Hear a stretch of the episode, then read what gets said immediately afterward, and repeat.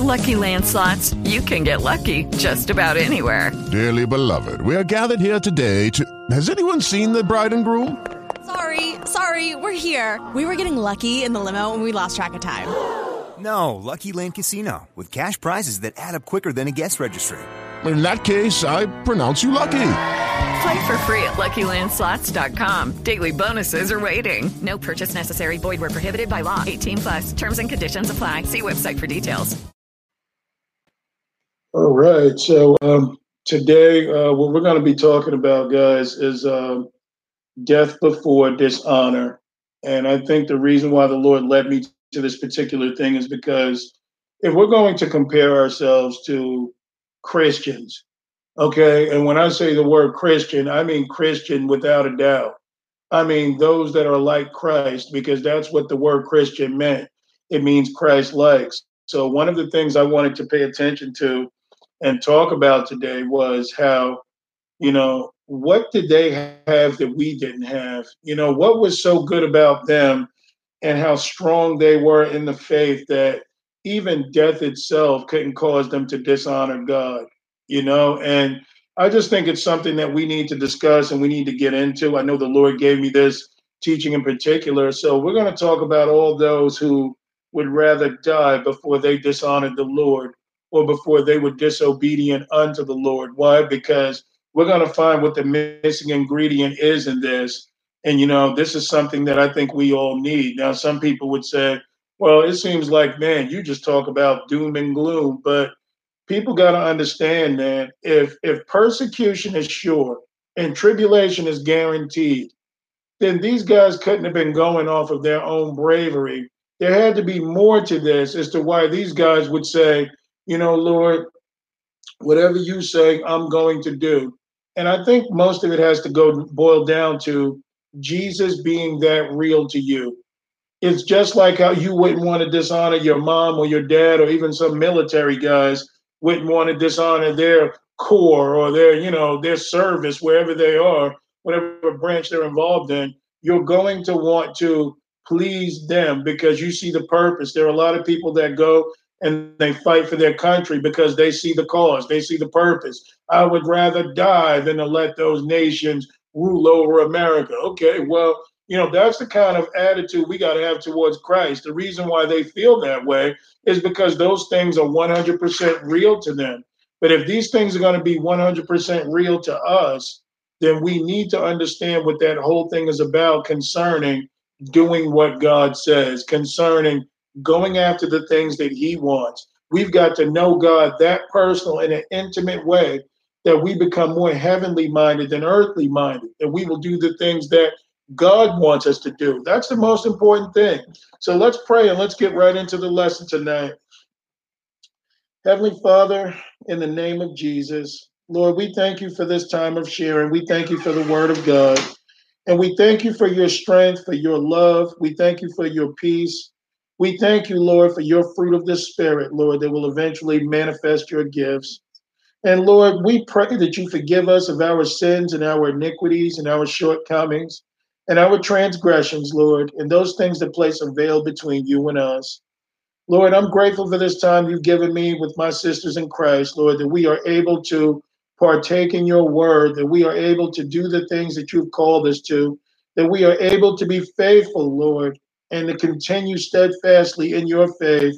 And we know that it's nothing, Lord, that we can do of ourselves. So we pray that no man's heart be hurt tonight, that no flesh be glorified. We pray for the brethren and sisters that are listening today, Lord, that are, you know, in the fight with us, Lord. And we just pray that you add unto that number. We pray that wherever we go, that we may ring in the harvest, Lord. For you said the harvest is plenty, but the laborers are few. So hopefully tonight, Lord, we get to discuss why, Lord, why there are so many people, so few that want to labor for you. And I think it's because, Lord, they have not considered dishonor to be worse than death.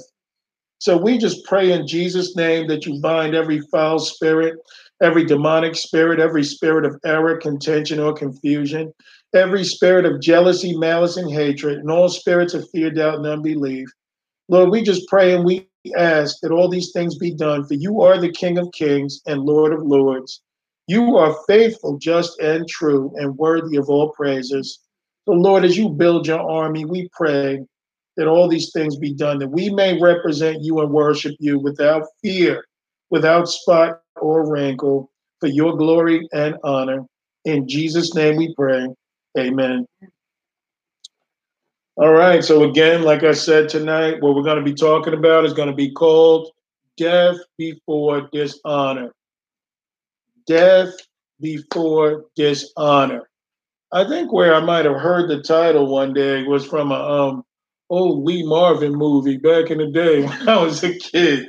I think that's what it was, but I couldn't tell you anything about it. But it was a military movie. But, you know, I'm sure that they stole a lot of things from the Bible too, in terms of, you know, there's there's nobody braver than a Christian. And it's just time that we understand this. Christians are the most brave, the most victorious, the most warrior like people on the face of this earth. And they have been from the very beginning because the very fact that they can go throughout the world without violence and, and proclaim the gospel to anybody that wants to hear it, even if it meant that their own lives would be jeopardized, it's amazing how, you know, they've been able to go forward with God's Spirit to do what He says. You will never meet another, a, a braver individual than Jesus Christ. You will never meet anyone stronger. You would never meet anyone more loving. You would never meet anyone that was willing to sacrifice self daily that people would be saved. And I like this um this thing I think Rob Skiba had a while back. He was talking about how um they said that Zeus, it was something he saw on the History Channel, and they, they said that Zeus ruled the world for 3,000 years, or he had it on lockdown, and he was considered the most powerful god of all. I forgot where that was on the program of the History Channel, but Zeus is another name for Satan, okay, or Baal or Nimrod. But it says he was the most powerful for all these years until one day, you know, there was a lowly shepherd that was born into the world that came in and destroyed the works of the devil. That's what Jesus came to do. And through him, he never raised a sword, he never lifted up his fist, he never fought anybody physically but yet he through his through his word and through his teaching he literally destroyed the roman empire they could not keep the christians from persecution or seeking god or recognizing that the spiritual world was greater than the physical world that we have today so you know jesus is king of kings he is lord of lords and for us to really understand that we're going to have to get to know him in an intimate way why so that we might live and do the things that he wants us to. This is so important that we get a grip on this. All right, so this is death before dishonor. All right, let's go to Isaiah 53 and let's look at verse 1. Let's get started.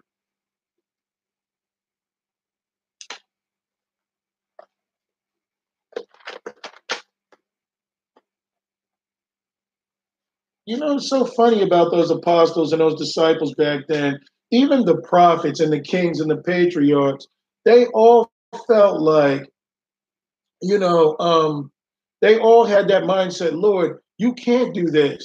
You can't destroy the children of Israel. You can't do this because of your name's sake. They were so focused on the name, the glorious name, you know, of God or Jesus Christ as we see it in the New Testament. They were always so focused on upholding that honor. Moses said, You can't do this. You can't destroy Israel. Remember, he said that in Numbers 14 because he said, Man, the Egyptians will hear it. And all these other people will say that the God of the Bible was not able to do what he said he would do. We've got to look at his name, you know, and how important that is and how great a name. He says it was given above every name, that at the name of Jesus, every knee shall bow, every tongue shall confess that Jesus Christ is Lord to the glory of God the Father. You see, this is how we ought to see him. But the devil has made this world so sensual, so fun, so about self that all we can think about is what's going to happen to us. How will we be seen? But you know, the question has to be asked when was man given a greater position than God? So you see, we're supposed to be living for the existence of, you know, uh, magnifying the name of Jesus Christ, pushing the fact that we've got the greatest God and the only God of all, that other people may be saved and want to join the ranks of God. But you see, if we get so focused on self, we would rather dishonor before death. Why? Because that seems more of the likely thing to do to preserve self. And that's not what this whole thing was about. All right. Isaiah 53, and let's look at verse 1. So Isaiah asked the question Who hath believed our report? And to whom is the arm of the Lord revealed? Now, this was written 700 years before Christ, but Isaiah is asking, Who's going to believe this report? Well, he's about to say, That he shall grow up before him as a tender plant and as a root out of a dry ground. He hath no form nor comeliness, and when we shall see him, there is no beauty that we should desire him. So, you know, this makes clear, and I know a lot of people don't like this, but Jesus was very unattractive. You would have, if you looked at Jesus, there was nothing about him that would have made you want to follow him. You know, he was he was unattractive. He probably wasn't tall. You know, who knows? There's probably things about him that you wouldn't even think about like, man, if this is who we're supposed to follow. There was nothing about him in his physical countenance that would have said son of God. Not one. Okay, so it's important that we understand this that in order to follow Jesus, man, you would have had to pay attention to his truth and what he stood for. I mean, even when you look at a lamb, there's nothing beautiful about a lamb. You know, lamb's a funny looking character, whether it's male or female, they're all unattractive. Yeah. But you see, in order, but but a lamb symbolizes in many ways a lot of purity and innocence. Because you know, lambs are dumb. We know that Jesus was not. But I'm just saying in general that there's nothing about a lamb. You mean to say this is going to be the sacrifice? A lamb? You know, I was thinking something like an elephant, something with power, you know, so that we can, you know, destroy it and, you know, get the benefits from it. But a lamb is meek and docile, you know, and humble. And this is the way that Jesus came. But there was nothing in Jesus to be desired. That's important that we understand that. How great a Jesus we serve. So, anyway, it says in verse 3 He is despised and rejected of men, a man of sorrows and acquainted with grief, and we hid, as it were, our faces from him. He was despised, and we esteemed him not. So when it says that he was despised and rejected, and it says that he was acquainted with grief and he was a man of sorrows, I mean, do you realize he lived every day his life as a sacrifice for you and I? I mean, let's think about this. He acquainted himself with grief so that you and I can reap the benefits of a great salvation. People hated Jesus. There were a lot of people that saw his miracles and believed, but there were a lot of people too that couldn't stand him. The Pharisees hated, even with all the good that he did, they hated him because of what he truly represented a selfless individual. You ever notice in like in any workplace, if you've got a bunch of lazy people around that don't want to do anything on the job but just collect a paycheck, you notice how they hate people that will actually move around and start working and they're doing things. And right away the mindset will be, oh, look at him. He think he knows, you know, look at him trying to kiss up to the, you know, to the teacher or the boss. Are you trying to do this and then look at him? Why? Because people hate for those that will do what they want, those that will go beyond what they aren't willing to do. That's all a part of, you know, people that are acquainted with grief and sorrows. They're willing to take on that burden. They're willing to take on that responsibility. You know, but this was our Jesus. He was a man of sorrows. Grief was his best friend. Okay, he wore it like a coat. And then it says, and we hid as it were our faces from him he was despised and and we esteemed him not. So imagine someone putting themselves on the line for you and you hide your face from him. Imagine someone, I know how the apostles or the disciples must have felt how Jesus did all this stuff for us, but we weren't even brave enough to stand there with him in the persecution. After three and a half years, we ran and left him and forgot all about him because we were worried about self. You know, now of course he redeemed them later and they got it together. But you see, the, the fact of the matter is, Jesus and what he suffered and what he got, you and I and our physical, you know, uh, mindset would have never been able to just look at him and say, you know, um, that's who I want to follow. So you see, they took more than just looking at Jesus and, and seeing his life than to follow him. Okay, this is a spirit connection. Let me get right in. This is verse four. Surely he hath borne our griefs and carried our sorrows, yet we did esteem him stricken, smitten of God, and afflicted. But he was wounded for our transgressions, he was bruised for our iniquities. The chastisement of our peace was upon him, and with his stripes we are healed. Now, this is true because we should have been we should have been destroyed for man's sin. I mean, not only did Adam do it, who was our forefather, he messed up big time. He and Eve, because all they had to do was pay attention to God. But then God tried to work with the children. Then God tried to work with, you know, um, a few righteous people like Noah. Then God tried to work through the patriarchs, Abraham, Isaac, and Jacob. And then you found disobedient kids, you know, later on. Then God gave them the law through Moses. And it's like, man, they couldn't even keep that. Then God had to send the kings, and then he sent the prophets. And he did all this up until the coming of Jesus Christ. And yet we still wouldn't hearken unto what God wanted. So finally, you know, this was the time when man should have been destroyed, but yet God had a master plan to send Jesus his own son to be the sacrificial lamb. We got to understand what the term sacrificial lamb is.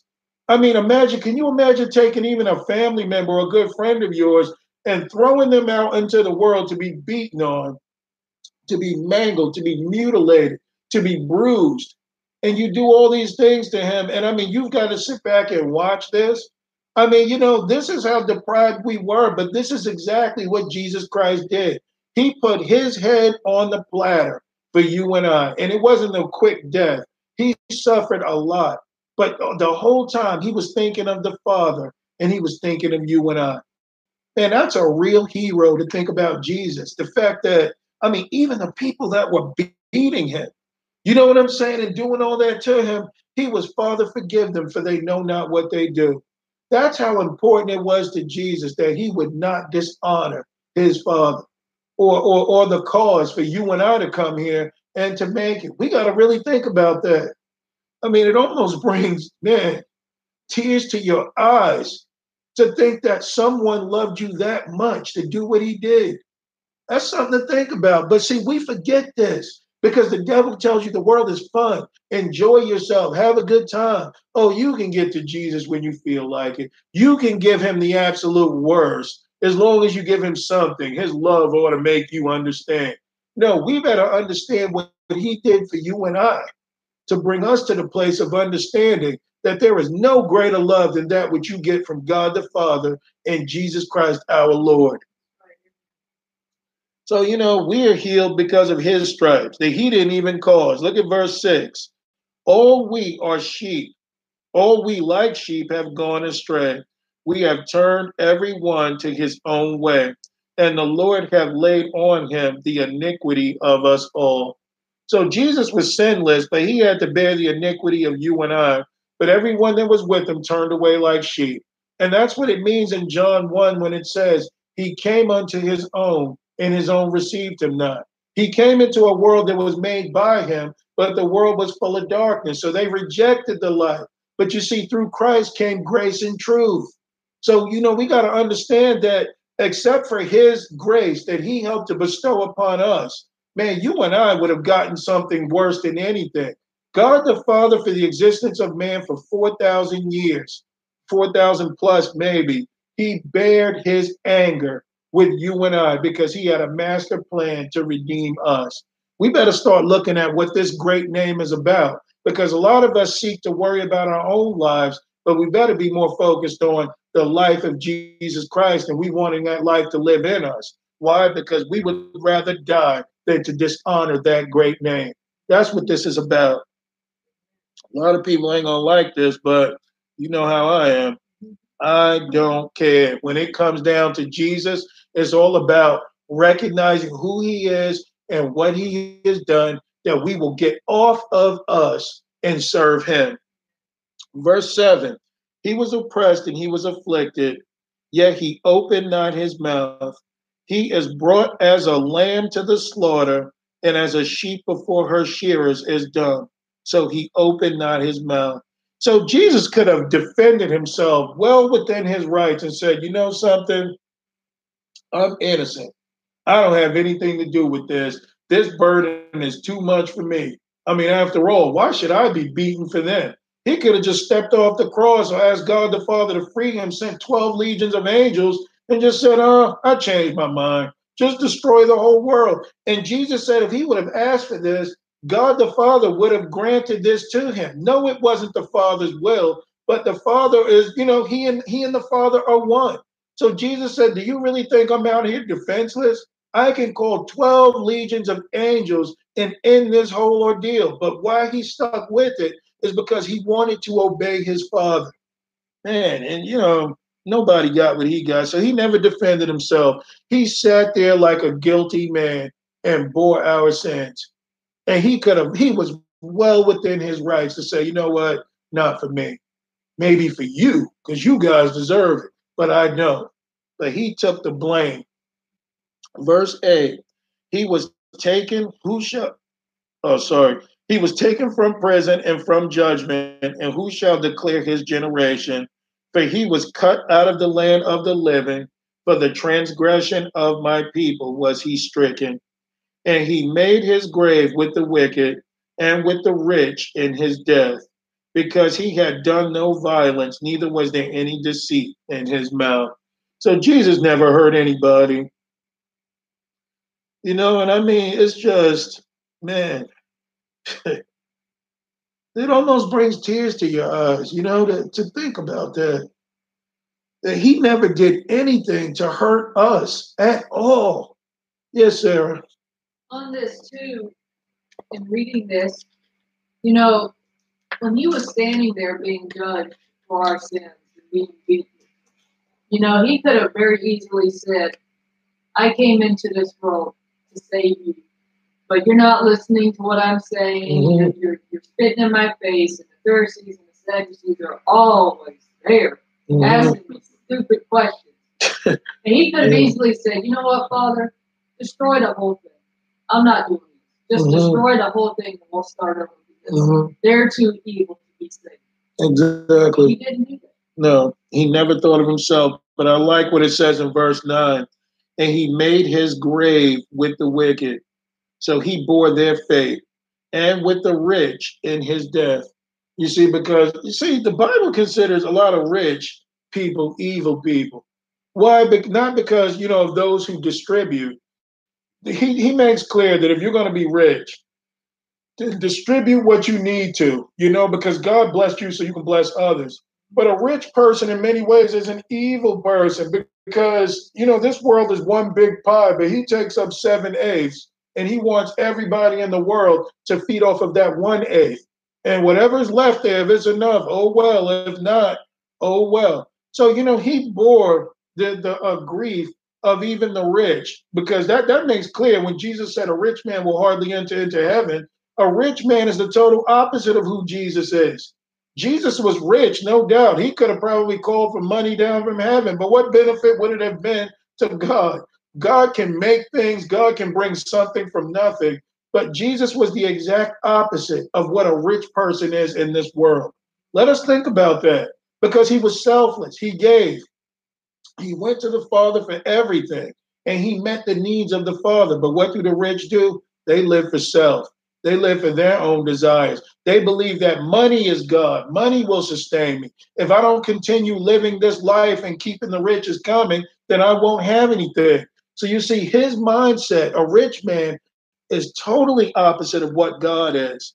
So it says, because he had done no violence, neither was there any deceit in his mouth.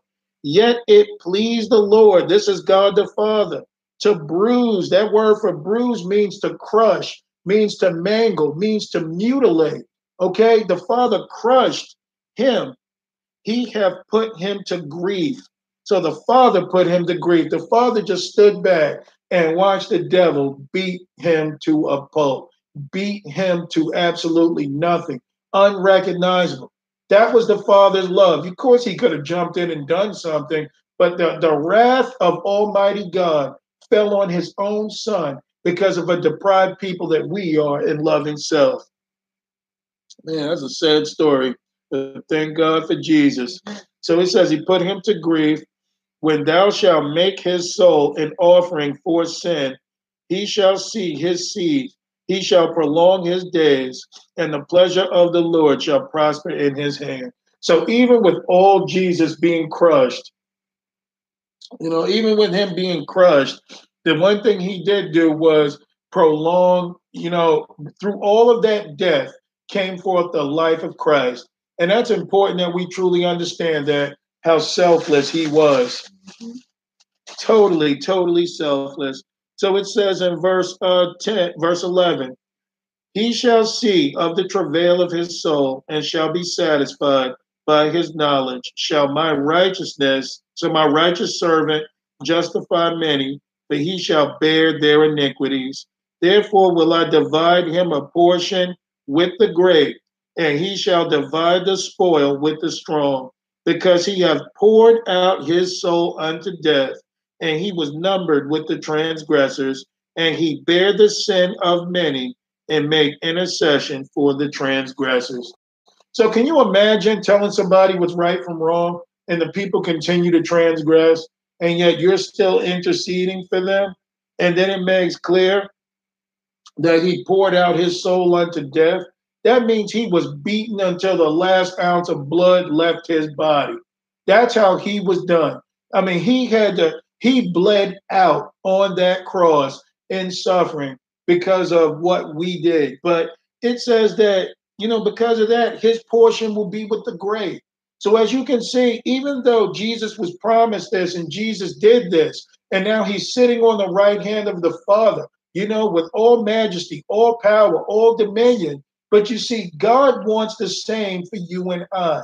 It's important that we understand this because Jesus went through what he went through and he suffered what he suffered in this life for his brethren, for his people, for the sins of the whole world. He now sits on the right hand of the Father. God exalted him and gave him a name above every name. But you see, if we want to be with God and do what Jesus Christ says to do, we've got to bear similar faith. We're probably not going to suffer as bad as he did because that would defeat the purpose of what he, you know, what he came to do. But one thing is clear we're going to suffer and go through in this life that we may be exalted. That's what this whole thing is about. It's forsaking a life for a life. It's getting rid of the things that you would normally do in this life to meet the needs of God that we may reign with Christ and be with Him. So the question remains who believes this report? Do you believe that Jesus died for you? Do you believe that He did everything that He was meant to go through for you and I?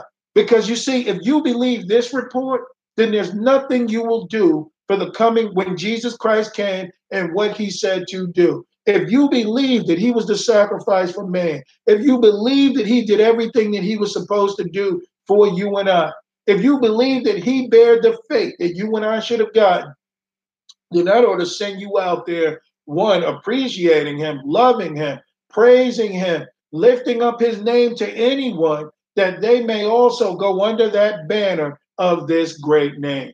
You know, there's there's a world out there that's unsaved.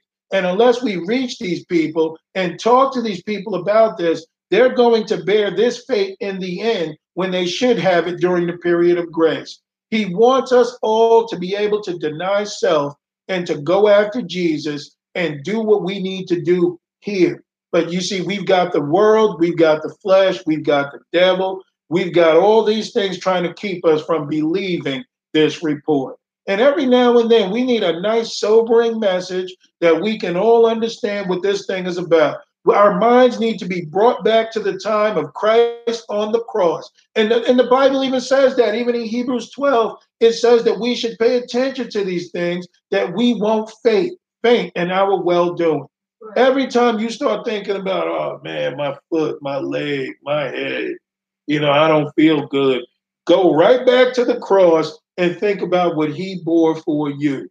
Man, death before dishonor. That's what Jesus Christ brought. He'd rather die and be sacrificed for God than to, you know, dishonor the Father and live in total humility and, and damnation. And we got to understand what this is about. If you got God the Father, Jesus Christ our Lord, the Holy Ghost empowering us, and I mean the, the great cloud of witnesses that the Bible spoke about in Hebrews 12, that's sitting there rooting for you, pulling for you. Come on, you can do this. You know, they're praying for you because they want to see you make it. They want to see you in that name with that crowd of Abraham, Isaac, Jacob, I mean, Moses, Elijah, I mean, David, all these guys that gave their all to serve the living God. We've got to understand we've got a great lineage to live up to. And this time we start thinking about that. Lord, would I rather dishonor your name and live in infamy? Or would I rather live this life just to die once unto your will than to inherit eternal life forever and ever? Hey, I want to be with those guys. Those were the real guys that did what they were supposed to do. I can't wait to meet David. I can't wait to meet Joshua and all these guys that made it. And then we'll be sitting there looking and talking to one another. That's Adam. You know, that was the first man. Of course, Adam is going to look different, but that would just be something, you know. Hey, David, you know, you run over and see him, and man, you know, but it would just be something where you want to sit at this table because these were all those who denied self and loved God. These were also men of failure that went through so many things, but God helped them get through it. They pressed on towards the mark. They continued in the faith. They contended for the faith. And we got to understand what this is. I don't want to be any less than them. I don't want to be any less than what Jesus Christ says to be, because anything outside of that is an underachiever.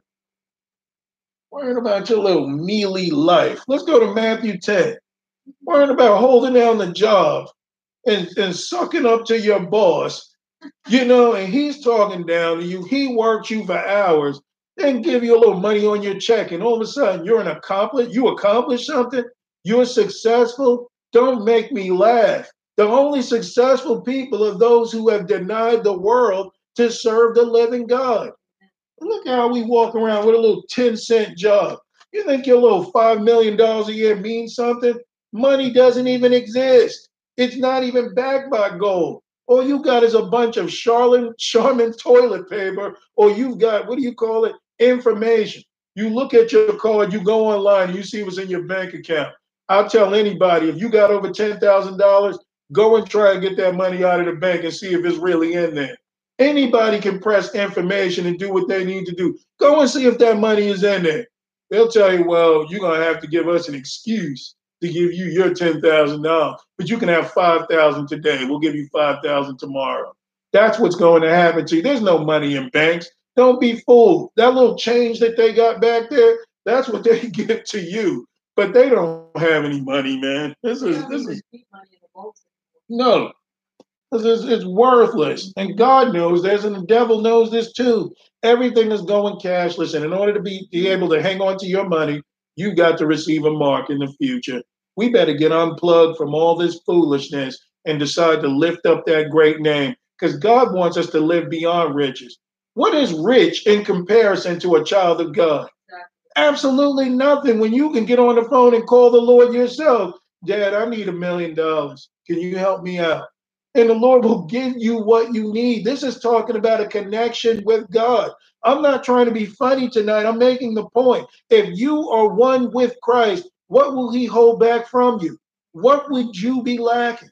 But yet, we rather go to the devil, shine his shoes for a few dollars, and we think that we've done something through his education, which is nothing but indoctrination, lies, and programming, we'd rather go into that foolishness than to serve God. Thank God for Jesus. All right, let's so let's go to Matthew 10. Matthew chapter 10, and let's look at verse 1. Everybody there? I forgot I said it.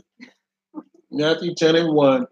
And it says, And when he had called unto him his twelve disciples, he gave them power against unclean spirits to cast them out and to heal all manner of sickness and all manner of disease.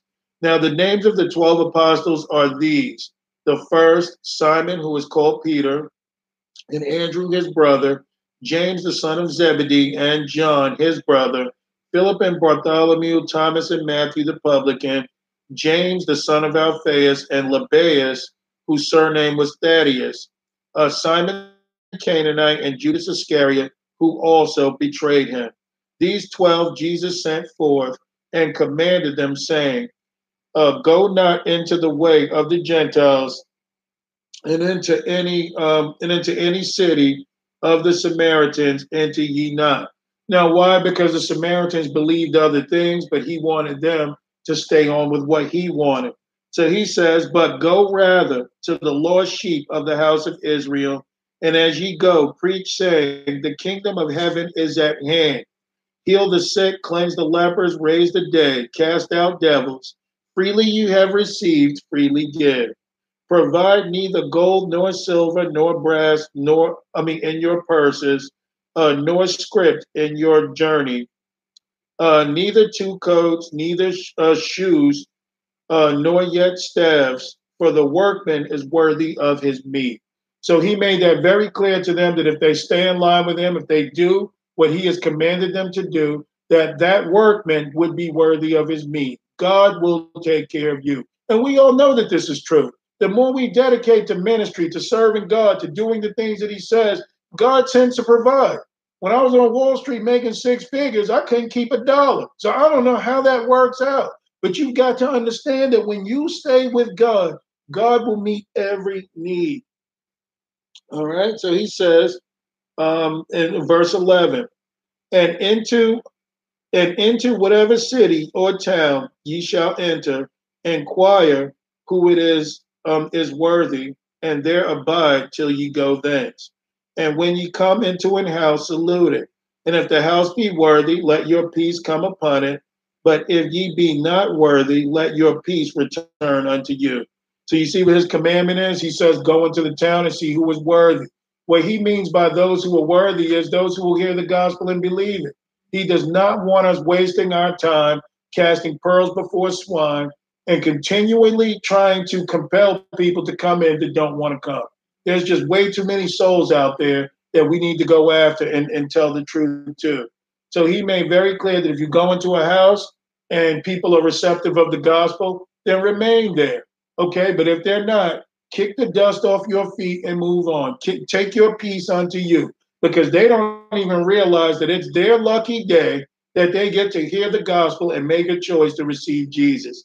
All right. So he says um, in verse 14, and whosoever shall not receive you, nor hear your words, when ye depart out of that city, out of that house or city, shake off the dust of your feet. Verily I say unto you, it shall be more tolerable for the land of Sodom and Gomorrah in the day of judgment than for that city.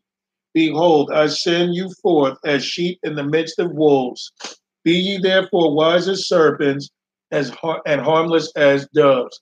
So Jesus makes very clear to you that for those people who don't receive it, don't worry about that. And that's something that we've got to overcome as believers is rejection.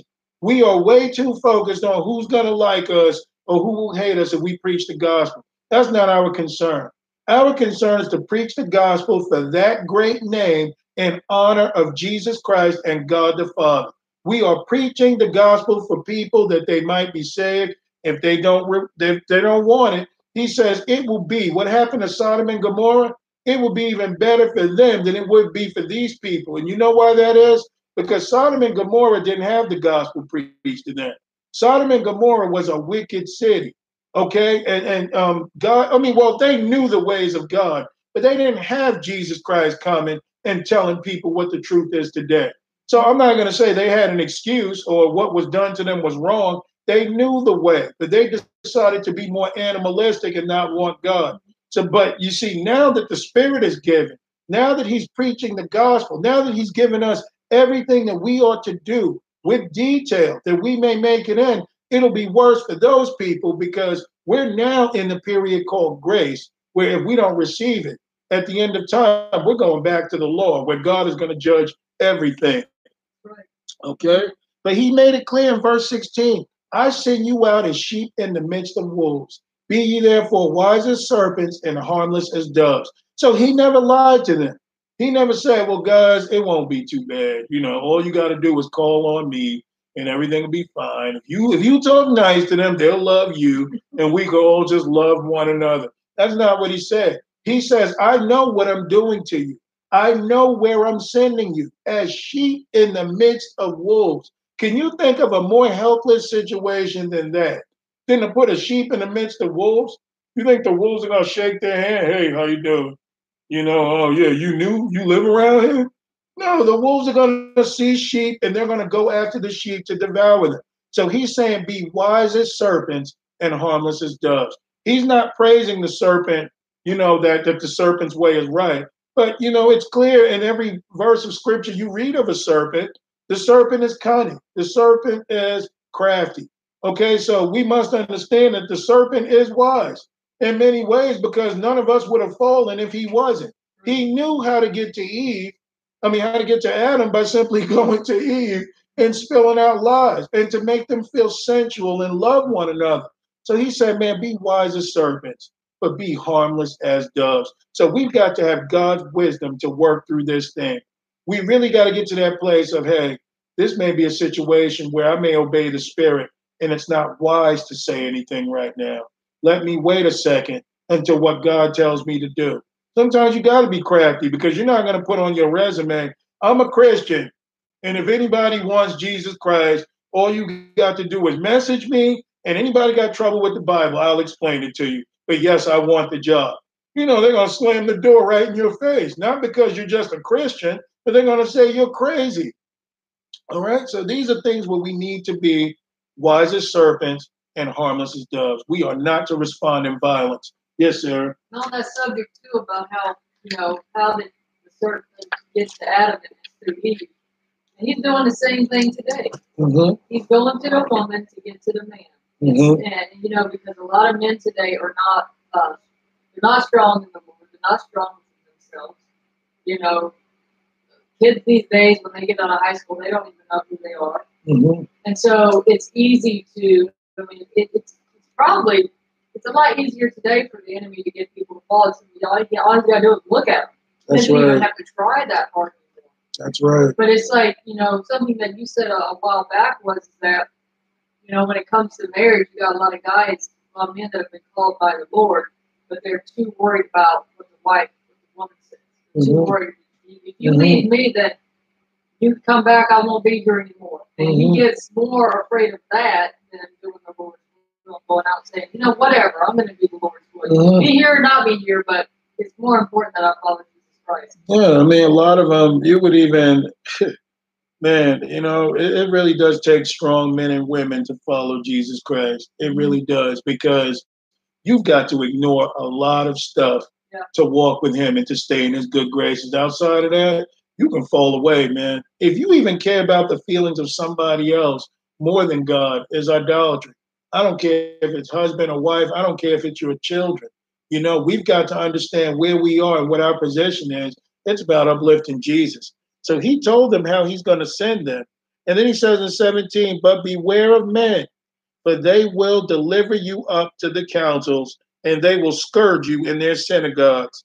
And ye shall be brought before governors and kings for my name's sake, for the testimony against them and the Gentiles. So you, you see what he made clear to them? For his name's sake, these things are going to be done to them. Because we stand for the name of Jesus, because we would rather uphold his name than to dishonor him, this is what's going to come to you. And that's why you can tell the real Christians from the false ones, because the real Christian, like Paul says, and um, I think it's Second Timothy chapter 3, verses 12 through 13, he says, For all who will live godly will suffer persecution, but evil men and seducers shall wax worse and worse, deceiving and being deceived. You know, uh, Christians are always going to be persecuted for one purpose. A Christian can't keep his mouth shut. A Christian is always going to find himself in trouble because the Christian is always looking to defend Christ or to win a soul.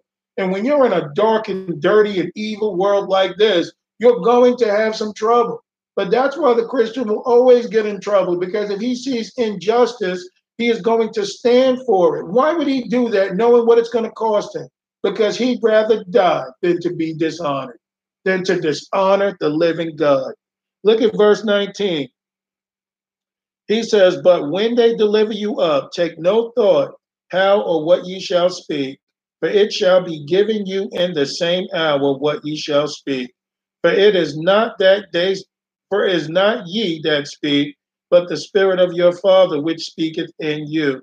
And the brother shall deliver up the brother to death, and the father the child, and the children shall rise up against their parents and cause them to be put to death.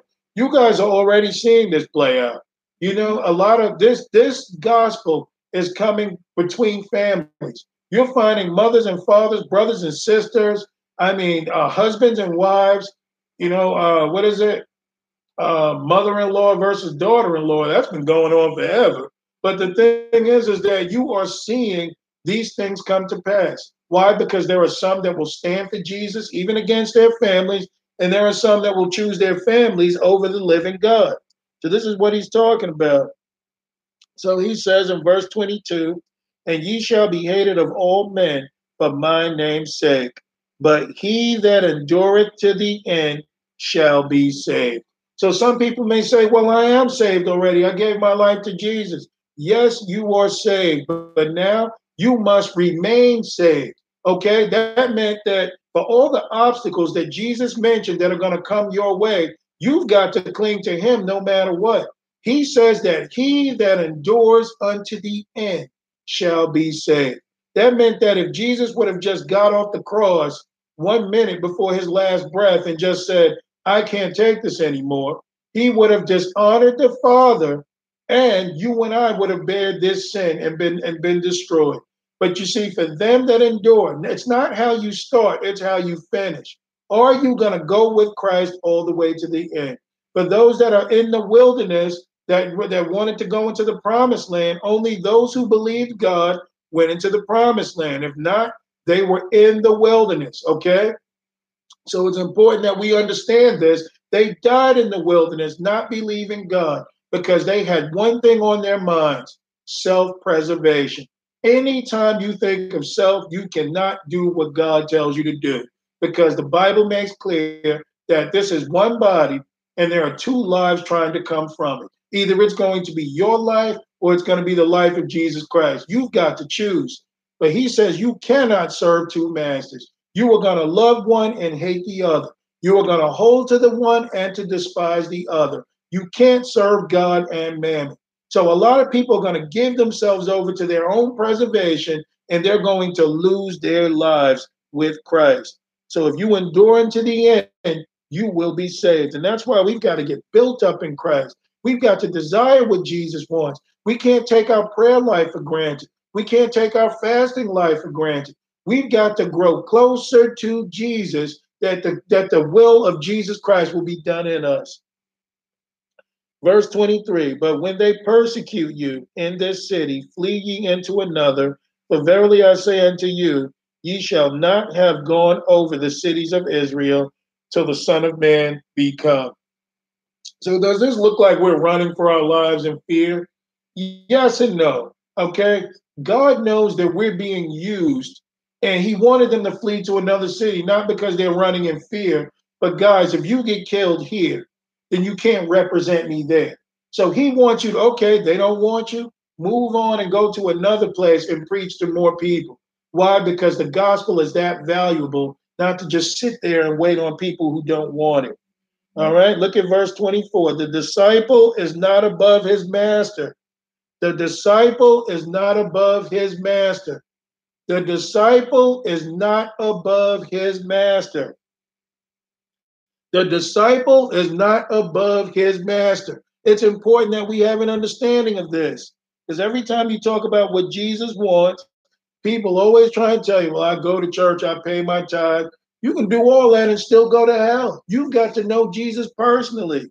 All right, so let's look. Nor the servant above his Lord. It is enough for the disciple that he be as his master and the servant as his Lord. So you know what as means? Like. You know, just like your master was. The way that your master walks, you ought to walk. When it says you should be as him, that means no less or no greater, but just like he was when he was here. All right, so he says in verse 25, it is enough for the disciple that he be as his master and the servant as his Lord. If they have called the master of the house Beelzebub, how much more shall they call them of his household? So, this is another thing as Christians we got to recognize too. If they have called Jesus Beelzebub, now some people would say, well, there's nothing wrong with being called Beelzebub. What is that? Beelzebub means Lord of the flies or Lord of the dunghill. They pretty much called Jesus the Lord of poop. Okay, the Lord of flies in poop. Okay, this is what they call Jesus. So it's important that we understand that if we're going to be followers of him, we're going to be called probably about the same or maybe even worse. So we can't, if he took this and shook it off and kept going and left them to their own devices, we've got to be strong enough in God to do the same thing. We got to stop worrying about self. That's the biggest problem. You know, some people, he called me a name. You know what? So what? You know, they've done Jesus worse than they will ever do you. Call you a name, man. You better dry your tears and get back out there in the battle. That's what this is about. So it says in verse 26 Fear them not, therefore, for there is nothing covered that shall not be revealed, and hid that shall not be known. What I tell you in darkness, that ye speak in the light, and what ye hear uh, in the ear, that ye preach upon the housetops. So you see what keeps a lot of Christians from growing up too? We don't take Jesus' word like he truly says. He says what he tells you in darkness, pretty much what you and I are talking about now, we should be out on Main Street screaming to the top of our lungs, telling people about Jesus. If we're really disciples, this is what we should be doing. Telling everybody, repent. The kingdom of heaven is at hand, and Jesus Christ is Lord. And forsake your sin and do everything that God wants. Because you know what? That's going to bring you into persecution real fast. And you're going to know real quick that this is an evil world. But he's telling them, this is what I want you to do. But as long as we pretend to be Christians, as long as we pretend to uplift the name of Jesus, as long as we pretend that we still got a stake in this life, see, we won't serve God because there's always a place you can hide. There's always a part of the fence that you can cling on to that you won't have to go to one side or the other. But if you go anywhere and you proclaim Jesus and you make it known that you line up with him, this world's going to turn on you quick. Yes, you will win souls, and yes, you won't be there alone. Jesus will be standing right there with you to make sure that you com- that you do what he says, and he'll protect you. But it will be clear to all that's a Christian. And I don't like that he told me about my sin. I'm not giving him a job. I'm not providing food for him. And if we see him later on tonight, we're going to rough him up real good because we don't like him.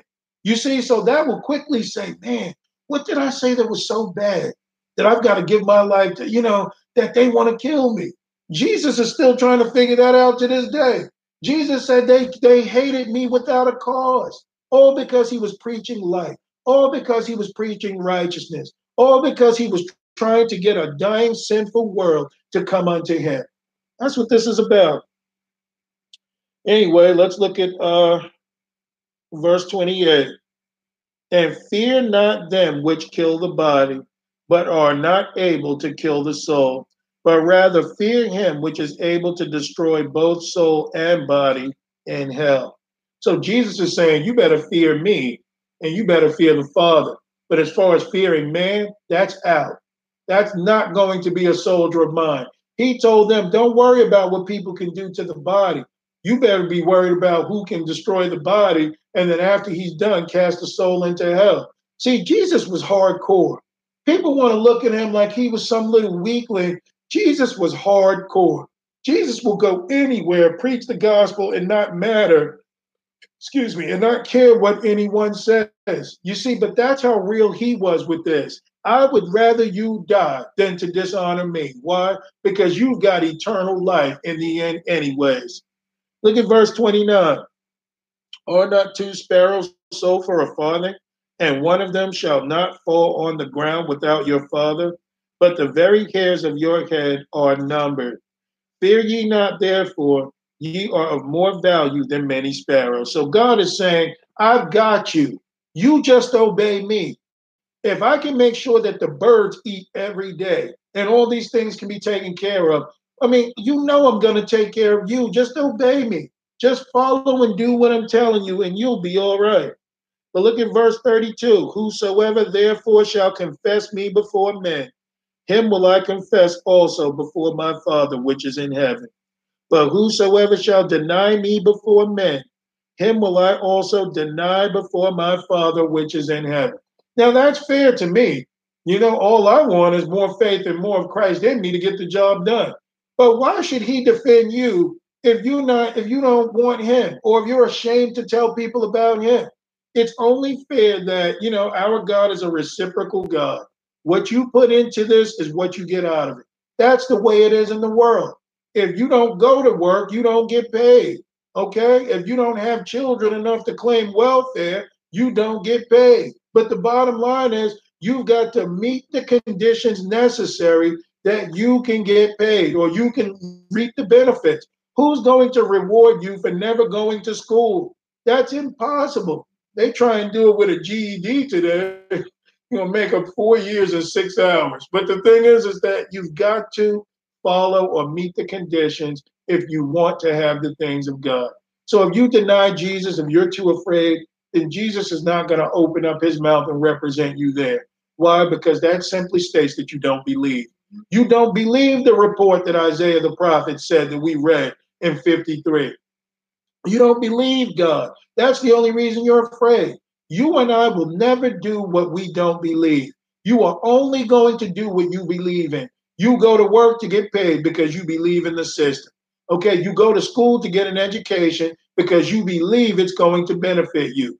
But you see, if, if the same thing with Christ. If you profess Jesus, it's because you believe in Jesus, because you honor that name. You would rather be called names in the world than to dishonor him. So that means that Jesus has become more real to you than this life. But if this life is too real for you, you'll never serve Jesus. You'll go down with dishonor because you don't want to be singled out as crazy or there's something wrong with me or I've got a problem. Now, of course, we're growing to this, and I want to be honest with everybody. This cannot be done in the flesh. There is no way in the flesh that you will serve God. You've got to die out to self, that Jesus Christ can live in you, and these things will be done. The only one who can walk this out is Christ in you, not you of yourself. So we might be babes in Christ right now. We may be figuring out what we want to do, but you nor I don't even have the fortitude to walk this way. It is only Jesus who was the conqueror of all things, who died for our sins.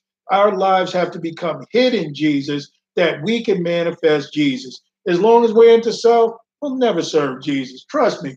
Even even some pastors that have gotten to the place of telling people about their sins in church, or they might write books, or they may go on the radio. But you never believe how many of them wouldn't go out on the street corner and preach, because you know from there you got no protection. There's no congregation surrounding you. You know, there's nobody here trying to help you. Anybody can be brave through YouTube or in a book. But how about standing before the government or whomever you've got to and tell them about Christ? Right. That's simply something for us to think about. Okay, that's something for us to understand. We're going to go somewhere, guys, I promise, but I just wanted to make this point.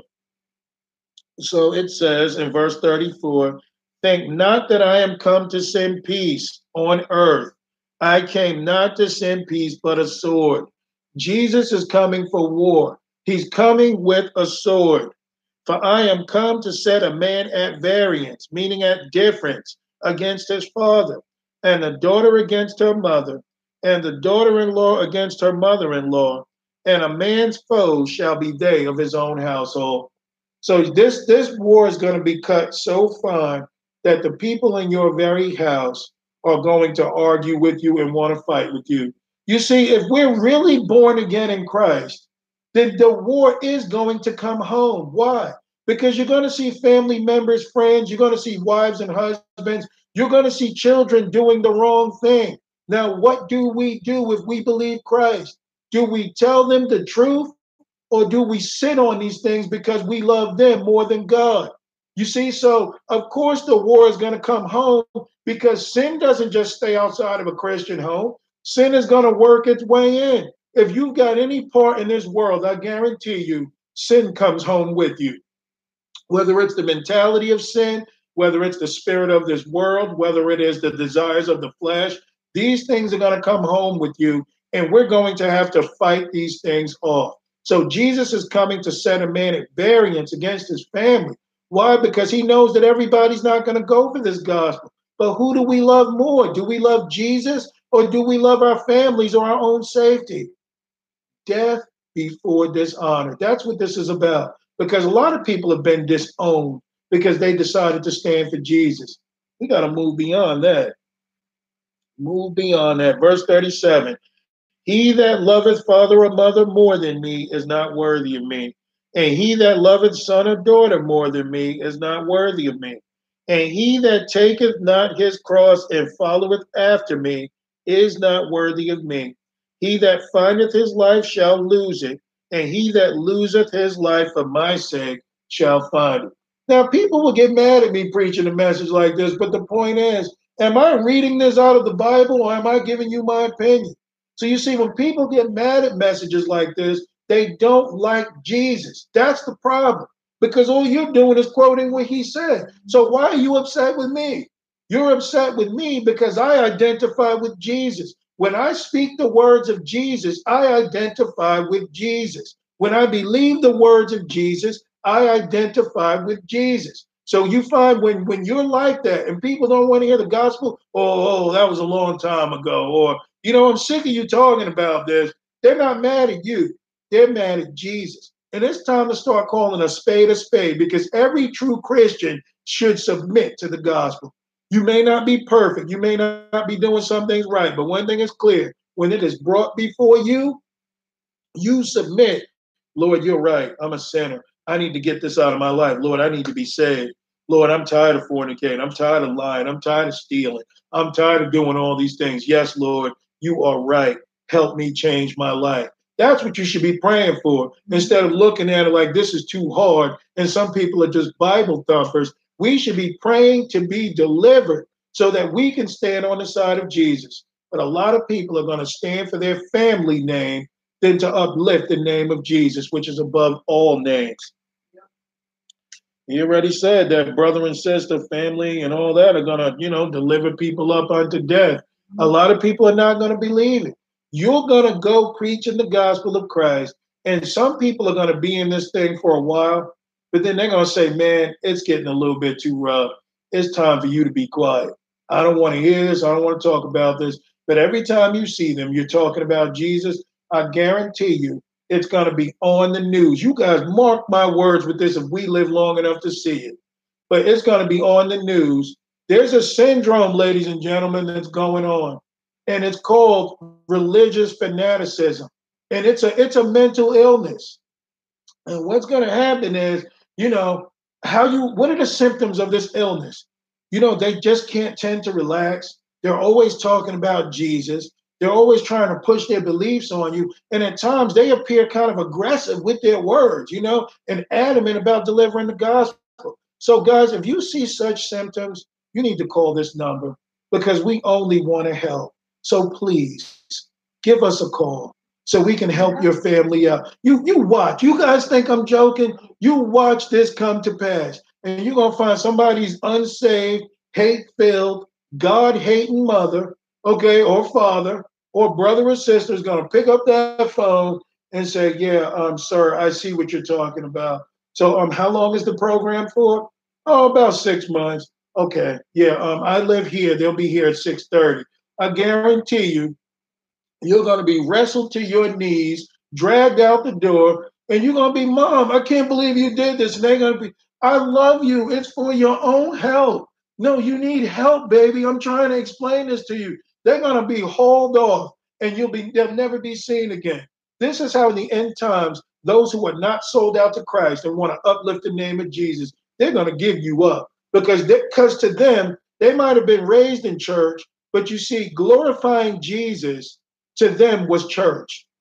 Man, it ain't that serious. All you got to do is go to church. All you got to do is tell people you love them. All you got to do is occasionally tell somebody about the gospel. But you see, you, because you want to preach the gospel and obey everything Jesus said here in Matthew 10, you're a fanatic. And because of that, we can't tolerate you. It's time for you to go. You watch what I'm telling you if you don't believe it. Yes, Sarah. Funny thing is, is that I'm trying to remember that there was actually a movie made about that. I think it was in the 80s or the 90s. They made a movie about that, and it's the exact same thing. It was people that were in some psych ward, and um, if you believed in Jesus Christ, they kept giving you this, you know, medication and stuff like that. And if you did not uh, attribute the signs, or if you did not deny Jesus Christ, then occasionally, eventually you died. You know, they would just kill you. But if you denied him because they were doing all sorts of, you know, uh, what is that with the, I, you know, they put the ice pick in your, what is that when they put the ice pick in your eye or whatever, that kind of thing. They used to Mhm. lobotomy. Mhm. They used- They were doing that kind of stuff and they were doing other things. If you kept talking about Jesus Christ, eventually they would kill you. They actually made a movie about that about 30 years ago. The same thing. And you see just how Jesus, now that sounds scary, but just how Jesus was able to endure the cross. It's only Christ in you that's going to endure persecution. See, your bravery is only going to last but for so long. I'm tough. I don't care, man. I'm not playing that with anybody. But guarantee you, when they get those pliers and they get ready to pull off fingernails and teeth, you're going to change. Okay, so this is why we've got to be full of Jesus, believe him, and to know him. God's going to deliver a lot of us, but a lot of us are going to suffer persecution. That's guaranteed for the for the kingdom of God. Man, but see, if you don't care anything about your life anyway, what difference would it make? You see that? Verse 41. He that receiveth a prophet in the name of a prophet shall receive a prophet's reward. No, actually, it says um, in verse 40, He that receiveth you receiveth me, and he that receiveth me receiveth him that sent me. He that receiveth a prophet in the name of a prophet shall receive a prophet's reward, and he that receiveth a righteous man in the name of a righteous man shall receive a righteous man's reward. And whosoever shall give to drink unto one of these little ones a cup of cold water, only in the name of the disciples, I mean, the name of a disciple, verily I say unto you, he shall in no wise lose his reward. You see, so when you love and you do what Jesus Christ tells you to do, you're going to keep that reward because you're a follower of Jesus. But it's time that we get back on track with what a follower of Jesus looks like. I only said that to bring that point forward because a lot of us are sorely mistaken on what this is. We love to read stories of Paul's bravery and Peter and all that. But do you not know if you are a disciple of him that you may bear the same fate? It may be different, but you will suffer persecution. It's guaranteed for a Christian. But what kept them going? Death before dishonor. Because they wanted to uplift Jesus. They found it a glorious thing to be persecuted for the name of Jesus. Read the book of Acts. They found that glorious to serve him than to go all out and, and, and um, deny him. You know, that's what this is about. So let's move on.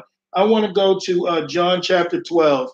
Let's go to John 12. In your spare time, read John 11, where remember this was the time of Lazarus being dead. Jesus went to um, and went to town because he heard Lazarus was dead. And remember, the disciples said, "Man, you're gonna go there, knowing that these people are looking for you to kill you." You know, but Jesus went anyway, raised Lazarus from the dead. And what did the Pharisees want to do? Because everybody started following Jesus when they learned he had power over death. Now they want to kill Jesus and kill Lazarus too, so that nobody knows that this is true. Okay, but this is where we're going to start in um, John 12. But you see, Jesus didn't value his own life, only to do the will of the Father. So Jesus went into places where the Pharisees were trying to kill him. Why? Because the message needed to be preached. I know a lot of people gonna think this message is hard, but hey, man, this is what it's all about. And if you don't believe the words of Jesus Christ, then stop calling yourself a Christian. You know, just go and be a church person or do whatever you want to do. But you see, if you believe God's word and you believe that this is true, then you need to get closer to Jesus and allow him to build you up. so that you will have that strength and faith and power in the spirit to do these things. A lot of people get mad. How are you going to get mad at me? And I'm only reading what's in the Bible. That tells you something about people, though. All right, so this is John 12, and let's look at verse 1. It says, Then Jesus, six days before the Passover, came to Bethany, where Lazarus was, which had been dead, uh, whom he raised from the dead. There they uh, made him a supper, and Martha served, but Lazarus was one of them that sat at the table with them. Then took Mary a pound of ointment of spikenard, uh, very costly, and anointed the feet of Jesus, and wiped his feet with her hair, and the house was filled with the odor of the ointment.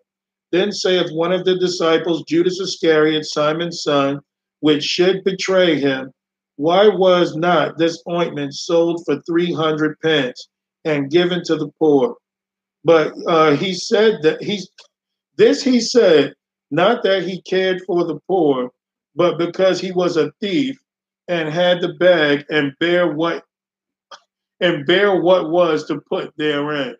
So then said Jesus, Let her alone against the day of my burying, hath she kept this. For the poor always uh, ye have with you, but me ye have not always. So Jesus knew his time was coming to an end. All she was doing was anointing him for the crucifixion or for his death. But you see, Judas is talking about, well, why didn't we just sell this for $300 to give to the poor? Judas ain't care anything about anybody. He was a thief the more money you put in that bag, the more he could occasionally steal.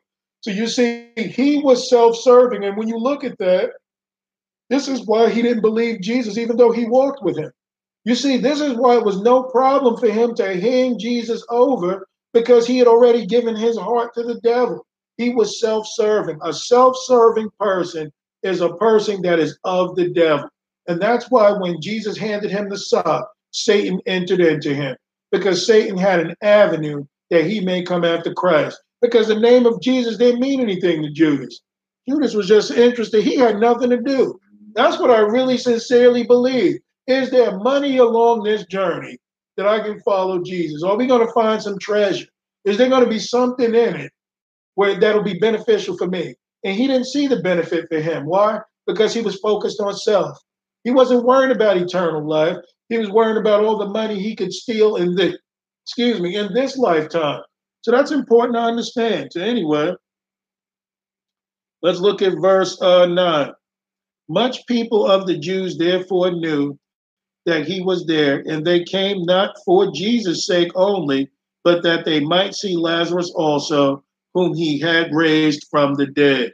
But the chief priests consulted that they might put Lazarus also to death because that by reason of him, many of the Jews went away and believed on Jesus. So these guys are clearly worried about self. You see the spirit that's here?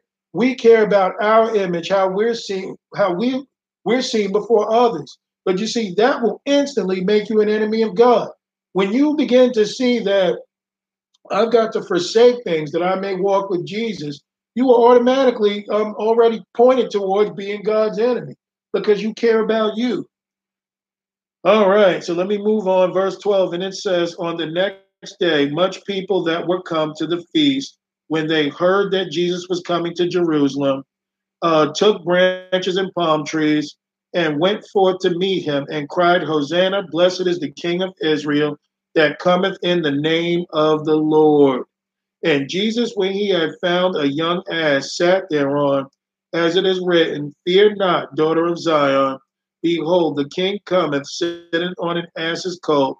Uh, these things understood not his disciples at the first, but when Jesus was glorified, they remembered uh, they that these things were written of him, and that they had done these things unto him. So they're talking about Zechariah 9 9. But the point is, is that it also made clear that Jesus was sharing a lot of the word to the disciples because there's no record of them even reading Zechariah or any of these other things. So they spent a lot of time with Jesus where he was refreshing them and telling them about the word so that they could believe. And some people don't even believe in reading the Bible. You know, they believe in just being a Christian by their own right. So it says, um, look at verse 17. Uh, the people, therefore, that sat with him when he called Lazarus out of his grave and raised him from the dead, bear record. For this cause the people also met him, for that they heard that he had done this miracle. The Pharisees therefore said among themselves, Perceive ye how ye prevail nothing? Behold, the world is going after him. So you see, with with all their best efforts and everything they tried to do and issuing threats and doing everything, he said, "Man, do you see that none of this is working? That we have absolutely nothing. The whole world is going after Jesus because he raised the dead. That's what this is about, man. You're going to find a lot of pastors and a lot of church people in the end times and false believers that when God begins to manifest the gifts through his people, the churches are going to automatically hate you because they're going to call you a false prophet. They're going to tell you you love Beelzebub or you're one of his men because they're not going to believe that Jesus Christ is living in you and doing the works of Jesus. Those people who sat in church for 40 years, never had anything manifest in their lives. They are going to hate you by nature. He says that they will take you into their synagogues and scourge you. It's not going to be the world that's going to come after the Christian first. It's going to be the false harlot church. They're the ones that are going to hate you, and they're going to turn to the government to go after you. This is what the Pharisees did to Jesus. They were supposed to be the religious leaders of that day. They didn't just deal with Jesus themselves, they went and got Pontius Pilate to try and deal with Jesus because they didn't want the blood on their hands. That's what's going to happen. You watch when they alert the authorities that there's some real Christians out here doing God's will. The real Christians are going to glorify Jesus for the works that he's doing. The false Christians, man, we got to get rid of them because they're messing with our money. When they find out that we're fake and they know the real Christ, man, we're going to have to kill them so that we can still keep our status and make our money. Because if you go into Joel Osteen's church, or you go into T.D. Jakes' church, or Creflo Dollar, or even any church around the corner here, and you raise the dead in that church, and you heal the sick, and you do the things that God says to do, instantly people will abandon that church and follow after whatever you're doing. You didn't even tell the people to follow you. You're going and doing what God said, and man, I want to see where He is. Because after all, I got cancer. I got stuff going on. I got things wrong with me. So, man, let's follow him because he's got the life of Christ. And automatically, those churches are going to band together. Hey, man, we're losing money. The robbing the people in church ain't working anymore. We've got to kill that Christian because he stands for the truth. You watch. That's what happened to Jesus. Remember, even in the book of Acts, when the gifts began to manifest in the apostles, shortly came persecution. Why? Because they were showing people who the one true God is and who was a real believer. All right. So it says, uh, I believe I stopped at, uh, let's see, uh, verse 20. Yes, verse 20. And there were certain Greeks among them that came up to worship at the feast. The same came therefore to Philip, which was at Bethsaida and of Galilee and desired him, uh, saying, Sir, we would see Jesus. Philip cometh and telleth Andrew, and again Andrew and Philip tell Jesus. And Jesus answered them, saying, The hour is come that the Son of Man should be glorified. Verily, verily, I say unto you, except a corn of wheat fall into the ground and die, it abideth alone. But if but if it die, it bringeth forth much fruit.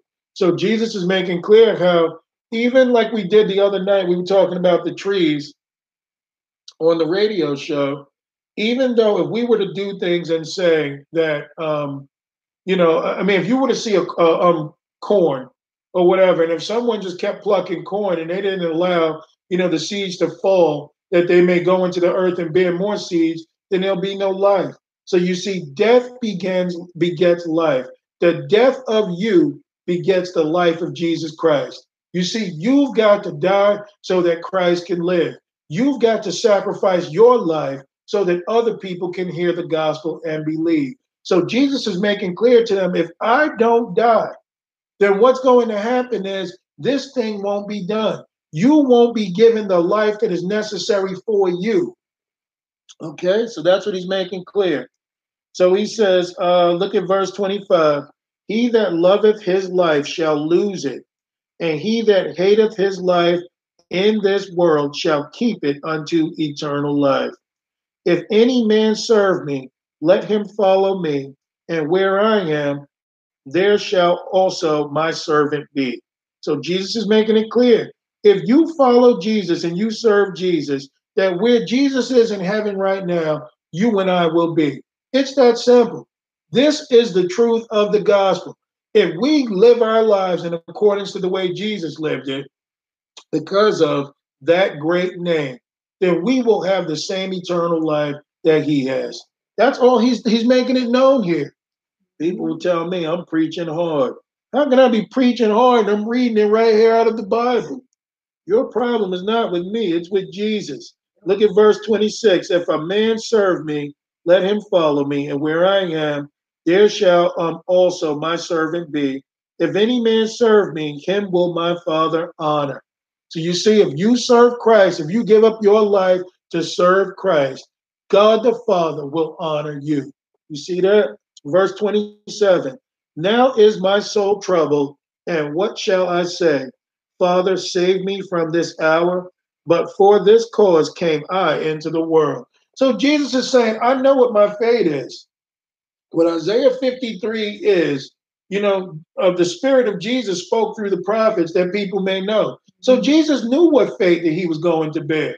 So he says, So what should I do? Should I call on the Father and say, Father, deliver me from everything that's going on? He said, Man, but this was the purpose and why I was sent to the world. So, what is the purpose of you and I even getting saved? Is it to honor Christ or is it to honor you? You see, this is what we've got to look at and what we've got to see. This is bigger than us. This is not just for our eternal salvation, but the salvation of anyone that needs Christ that we come into contact with.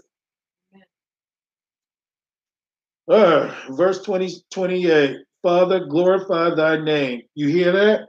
Jesus said, right after he said, For this cause he came into the world, this is his prayer Father, glorify your name. Or, you know, then it says, Then came there a voice from heaven saying, I have both glorified it and will glorify it again. Uh, the people, therefore, that stood by and heard it said that it thundered. Others said, An angel spake unto him. Jesus answered and said, This voice came not because of me, but for your sakes. Now is the judgment of this world. Now shall the prince of this world be cast out. And if I be lifted up, I will draw all men unto me. So we must understand that Jesus is making clear now that his time has come, that he's going to be persecuted and killed for you and I. He makes clear next that now is the judgment of this world. So now, when Jesus does this, that the prince of this world, which is the devil, is going to be cast out. Because once Jesus sacrifices himself and that the spirit is allowed to come unto us, the devil has no dominion over someone that is that is of the spirit of God because the spirit is going to lead you to the place of forsaking the world, the flesh and the devil. And because of that, the devil has no hooks into you and what he can do. So he'll be cast out just like a dirty dog because he can't do anything to you and I if we be of Christ. So he says, if he's lifted up, all men will be drawn unto him. If we lift up the name of Jesus with our words, with our actions, with our lifestyle, then we will ring in the harvest and save souls. But if we get focused on self and how we're seen before others and what we can be looked at as, then Jesus Christ will not be lifted up. Everything that we do is for the name's sake of Jesus Christ. That's what this whole thing is about. And you see, if that is done, then he will be lifted up. And then we will move on to honor and not dishonor. Let's look at verse 33. This he said, signifying what death he should die. The people answered him, We have heard out of the law that Christ abideth forever. And how sayest thou, the Son of Man must be lifted up? Who is this Son of Man? And Jesus said unto them, Yet a little while uh, is the light with you. Uh, walk while ye have the light, lest darkness come upon you. For he that walketh in darkness knoweth not whither he goeth. Excuse me. Uh, while ye have light, believe in the light, that ye may be the children of light. So while we're hearing all this, what we're talking about tonight, he's saying that if we walk in the light that Jesus Christ has given us, darkness won't have a way in. But if we choose the darkness over the light, we're going to be just like the people in the world, the sheeple, that actually think that they're knowing stuff, that actually think that they're learning and knowledge and wisdom and understanding, that actually think that this world is sustaining them. You're walking in darkness outside of Christ. The whole purpose of why Adam and Eve were created and all that would follow them, if they would have stayed in God, was to glorify God. We were always made to be the temples of Christ. But if we give into the world and we forget about Jesus, then we will move on to dishonor and not honor with Christ. We are we are the walking dead if we don't have Christ. People talking about I don't want to die if I serve Jesus. You're already dead. That's the bottom line. You just don't know it. Move on in the light and let the Lord govern your life that it may be prosperous and well to Him so that we can grow in spirit and we can get a job done for that great name, which is Christ. These things spake Jesus and departed and did hide himself from them. But though he had uh, done so many miracles before them, yet they believed not on him. You see, these are blind people. These are people that don't want Jesus. Jesus has performed many miracles even in our lives, but a lot of people don't want him because they want to abide in darkness.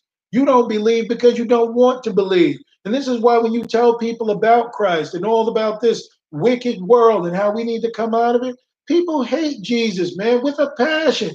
Because, all right, I may become a Buddhist, but I'm not going to become a Christian because you know Buddhism is darkness. It's going to feed you in your in your dark light.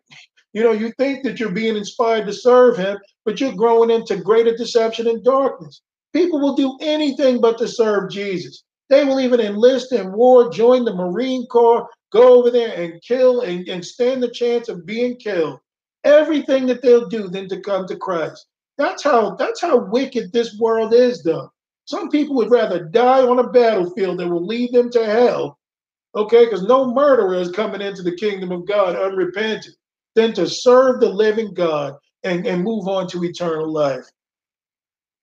This is really something. So I just wanted to bring that point forward. Um, read the rest of uh, John 12 in your spare time because we don't have a whole lot of time to go through a lot of things, but it's important that we understand Jesus said he has to go so that the Spirit can come upon us.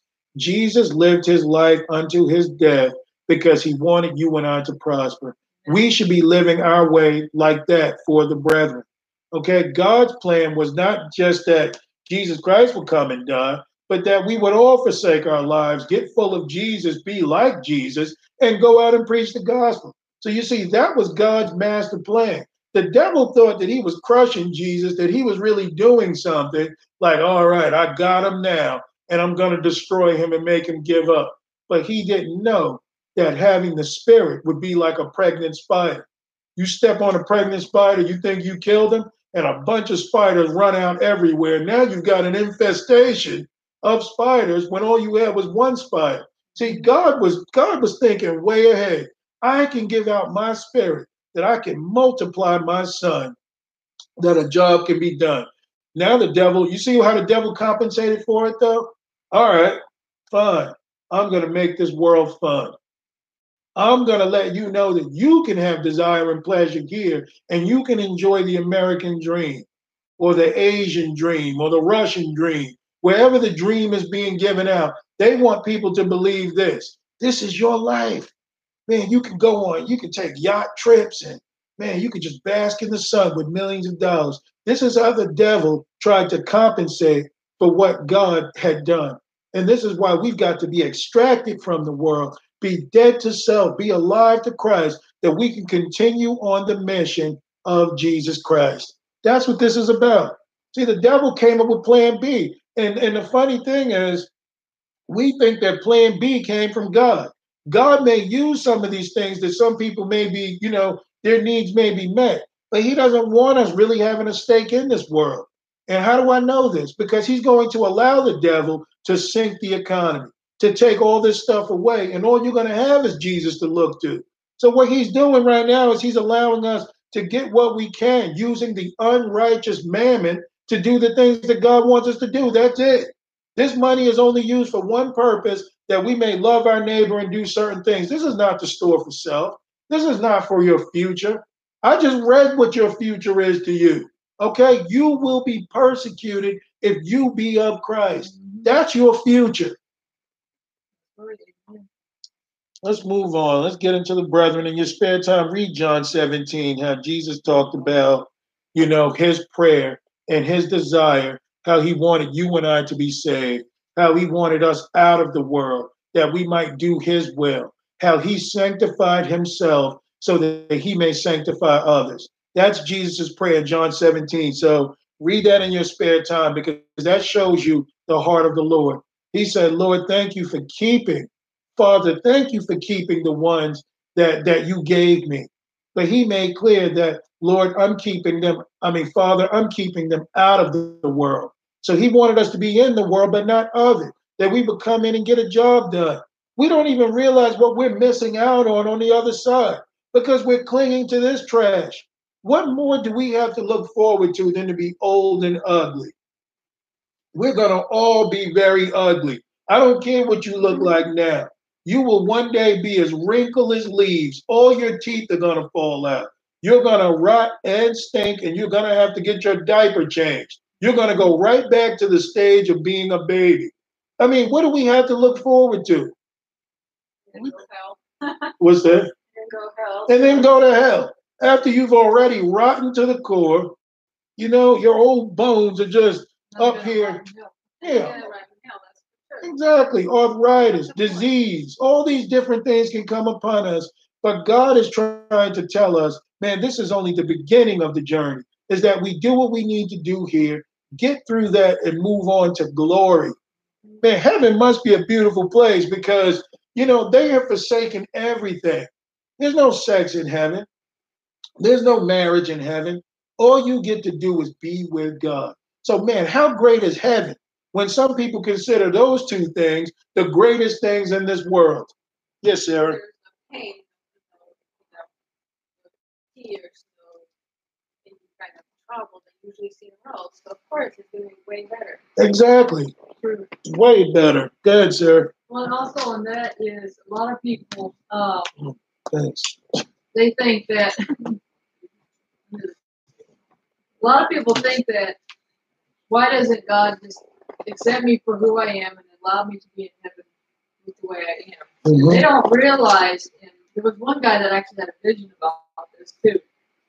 Our flesh is not compatible with the glory of heaven. In other words, you think that your flesh would desire heaven with all the lustly desires and stuff like that, it won't. You would actually rather have hell because it would be like a painful experience for you to try and enter into the kingdom heaven Mhm.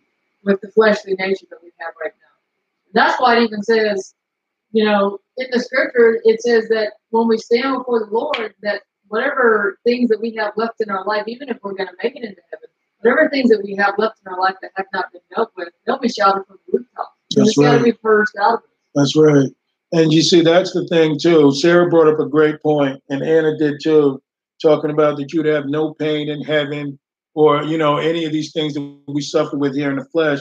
But Sarah brought up a good point. She said that a lot of people don't even realize that, you know, if we're not born again, if we went to heaven, heaven would be hell. That's what you got to understand. You would rather go to hell if you're not born again in Christ because you won't have the nature of God. You won't. You, what do you think they're going to do? They're going to be fornicating in heaven? You think they're going to be doing filth in heaven, watching nasty movies and TV shows that you like? You've got to have a different nature and change to be in the kingdom of heaven. You can't live your life like like we she just said. We don't qualify for this. You don't, you wouldn't want heaven. If you've got a hard time obeying God now with what he said, and you've got a problem with it, why go to heaven so you can be with the living word that you won't even want it? So you see, to desire what God wants is to desire heaven because he's getting you heavenly minded and heavenly and spiritually prepared that you will be with God. But you would never believe if God brought you to heaven as a sinner and that was unrepentant and didn't want to change, it would be hell to you because you still got a filthy nature that will not change. That's important that people understand that. All this is doing is telling you what's up there, what we got to prepare for. So if we know we're going to heaven, what's it's okay to suffer. You know, what's the point? I mean, Mhm. whether you suffer for a little bit, but you know what your reward is. That's right. That's So right. it's not going to be um, too hard for you Exactly. because you're not attached to this world. Exactly. You just, I mean, maybe you suffer, you suffer for the name of Jesus. You suffer for Him, but you're looking, I mean, ahead. You're Mhm. looking for glorious days that you're going to spend in eternity. Mhm. So it's not going to be too hard for you. Maybe it sounds just so awful and so hard. Your life is going to be miserable, suffering for Jesus. But if you really have a Holy Spirit in your life and you uh, focusing on Jesus, it's not going to be hard. That's right. And that's why you've got to be transformed. You've got to forsake this world now because I didn't think I could go without TV. But I mean, I haven't watched that TV and I don't know how long now, you know? I thought that there were some things I couldn't go beyond. But you do. You didn't think you could stop fornicating, stop lying, stop doing things, but you can. If you give it to Jesus, he'll take it from you. But you see, this is all about a changed nature so that you won't do the things that you would. That's what this is all about. All right, let's move on. Let's go to Luke 23 and let's look at verse 32. Luke 23 and 32.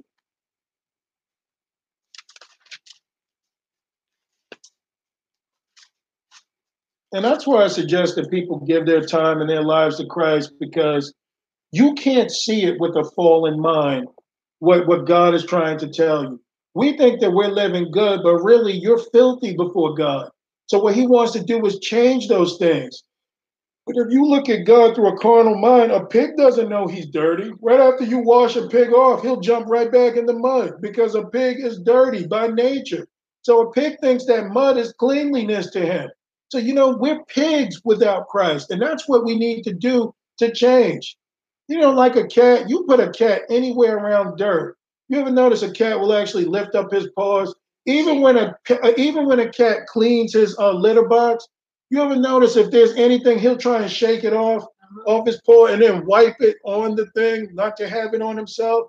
A dog will roll around in doo doo and run and jump on your couch and then come and lick you in the mouth, not even care about it. But you see, a dog has a dirtier nature, but a cat, I mean, a cat will clean himself. And I mean, man, they really get into it. You see a cat clean, they go up under their legs and they make sure that everything is clean. So they got two different kinds of natures. All right, that's what we got to be. We've got to be like God wants us to be. So this is Matt, uh, Luke 23, sorry. And let's look at verse 32. I think that's where I am.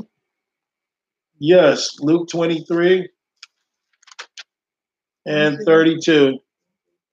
I was in the wrong uh, chapter. So Luke 23 and 32, and it says, And there were also two other malefactors led with him to be put to death. And when they were come to the place which is called Calvary, which is, you know, Golgotha or a place of the skull, it says, There they crucified him and the malefactors, one on the right hand and the other on the left. And then they said, Father, I mean, then said Jesus, sorry, Father, forgive them, for they know not what they do. And they parted his raiment and cast lots. So, right while Jesus is on the cross saying, Father, forgive them, they're taking Jesus's uh, robe. So, you see, a lot of people like to paint pictures of Jesus with underwear on. But the fact of the matter is, Jesus was naked on, that cross, adding to his humiliation. They ripped off his garment and they just left him there, you know, and now they're gambling for his robes. You see, he despised that humiliation, but he counted it joy that you and I could be saved. Then he says, And the people stood beholding, and the rulers also with them derided him, saying, We saved others, let him save, or he saved others, let him save himself if he be if he be Christ of the chosen of God. So they're teasing him. They don't even realize if he took them up on their word, they would have went to hell. They would have the earth would have opened up and they would have dropped in. Okay, but he's he's ignoring them for the sake for the simple fact that he really does love them. So it says in verse 30, uh, verse 36, and the soldiers also mocked him, coming to him and offering him vinegar, and saying, If thou be the king of the Jews, save thyself. And a superscription also was written over him in letters of Greek and Latin and Hebrew. This is the king of the Jews. And one of the malefactors which were hanged railed on him, saying, If thou be Christ, save thyself and us. So I bet you the one who said that, he was the one on the cross that was on the left. Okay, I'm pretty sure of that. This is a goat. He's saying, if you be Christ, save yourself and us. You know, I mean, which is not really that bad, I guess, if you're looking at it in a carnal mind. But then it says in verse 40, but the other answering rebuked him, saying, um, Dost not thou fear God, seeing thou art in the same condemnation? So here we are, tied up just like Jesus is. And he's saying, man, he's rebuking him and correcting this guy. Don't you fear God, seeing that we're in the same situation? But that guy wasn't mocking him, thinking that he wanted to really be saved. He was making fun of him. Well, if you're God, you know, that if you're the Christ, then why don't you save him and us? But he didn't believe that. You see what I'm saying? It was like like mocking, just like the soldiers were. So the God rebuked him. Verse 41 And we indeed justly, for we receive the due reward of our deeds. But this man have done nothing amiss. So he made clear hey, don't mock him. We deserve what we've got. Okay, but he doesn't. He's innocent of everything that he did. Now, this guy is on the cross, recognizing that Jesus Christ is innocent. Okay, so we ought to understand, even as Christians, to follow God, that we're not innocent in what we have done. In doing so, that should make us want to serve the living God more and do the things that God tells us to do. And why is that important? That's important because if we see ourselves as innocent, we will choose dishonor before we choose death.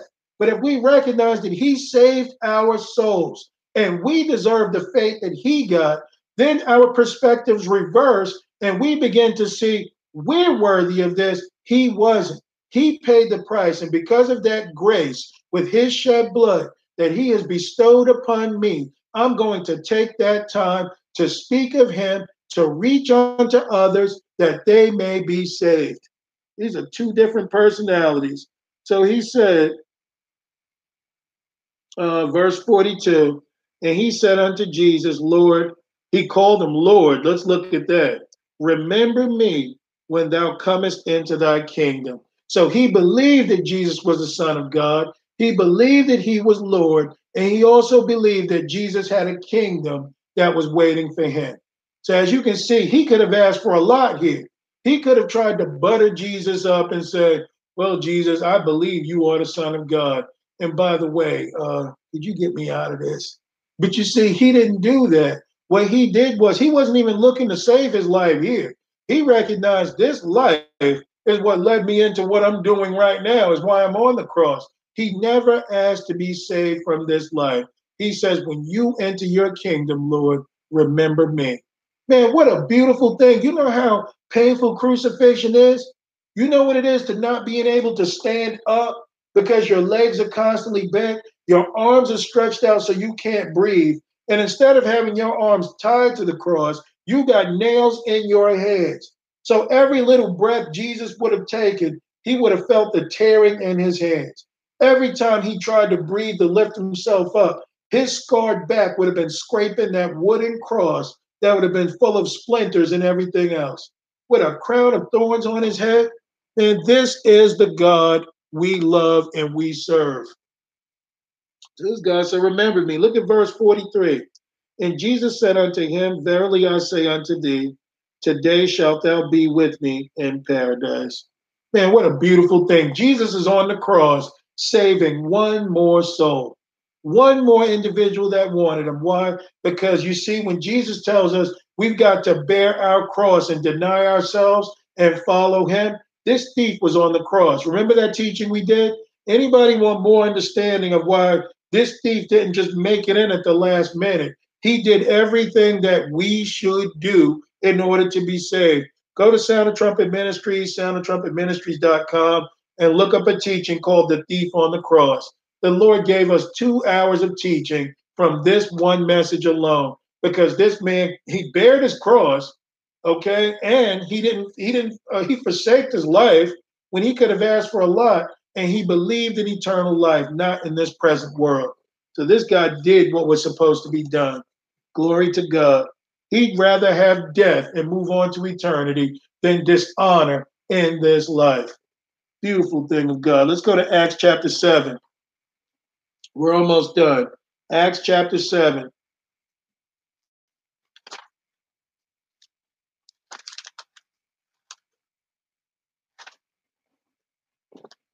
All right, Acts chapter 7. I believe we are going to look at uh, verse 49.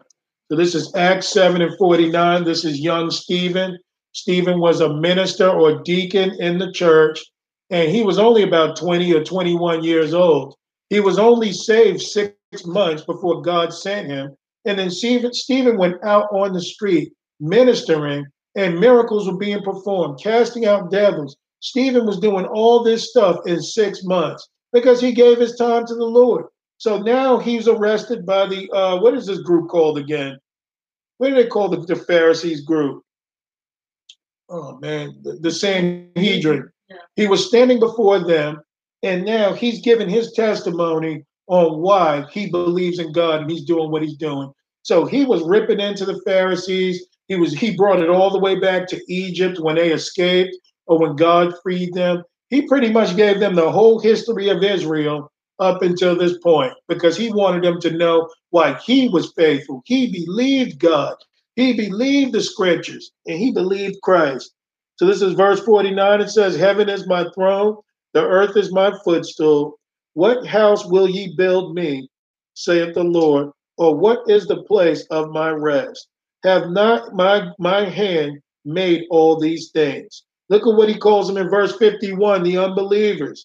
Ye stiff necked, that means hard headed, you know, and it says uncircumcised. That means their hearts were still for the world, but their hearts weren't circumcised to worship God and then love Christ. So you say, ye stiff necked and circumcised or uncircumcised in heart and ears. Ye do always resist the Holy Ghost, as your fathers did, so do ye.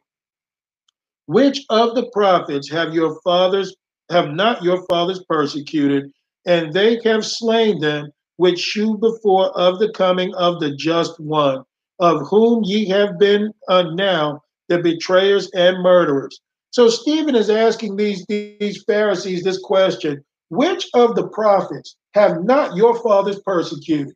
They killed every single prophet that wanted to show people about righteousness and following God. And now you got Christians today looking for a pre tribulation rapture so that they can get out of it and not have to endure. You see how far we've moved from the truth and the things that God wants us to? We're looking to get out of here unscathed when these guys went through from the beginning to the end. That's why Jesus tells us, He that endureth unto the end. Verse 53 Who have received the law by the disposition of angels and have not kept it, when they heard these things, they were cut to their heart and they gnashed on him with their teeth. So all he said was, You guys are stiff necked. You persecuted the church. You're doing all these things. Your ancestors or your forefathers never believed either. He's trying to tell them how to be of God, to obey God and do what God says. But these guys are mad because they know what, hey, ain't nothing cut deep like the truth. When somebody tells you the truth, and they hit you in the heart with it, you've got a choice to do one or two things. that is to yield to it. Because remember back in Acts 2, uh, Peter uh, gave his sermon, and it says that those people were cut to their hearts. And what did they do? What must I do to be saved? Those people were so hurt in the heart, like, man, we really did crucify, crucify, crucify the Lord of glory. He said, man, you know, what must we do to be saved? But these people, they gnashed on him with their teeth like wild dogs. Imagine running up to him and biting him. This is the hatred that they had. Verse 55 But he, being full of the Holy Ghost, looked up steadfastly into heaven and saw the glory of God and Jesus standing on the right hand of God. Now you know Jesus sits at the right the right hand of God. So Jesus is standing to salute this God. Job well done.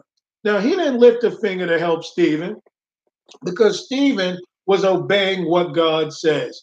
Stephen told the truth. They got mad. They bit on him and did all these things to him.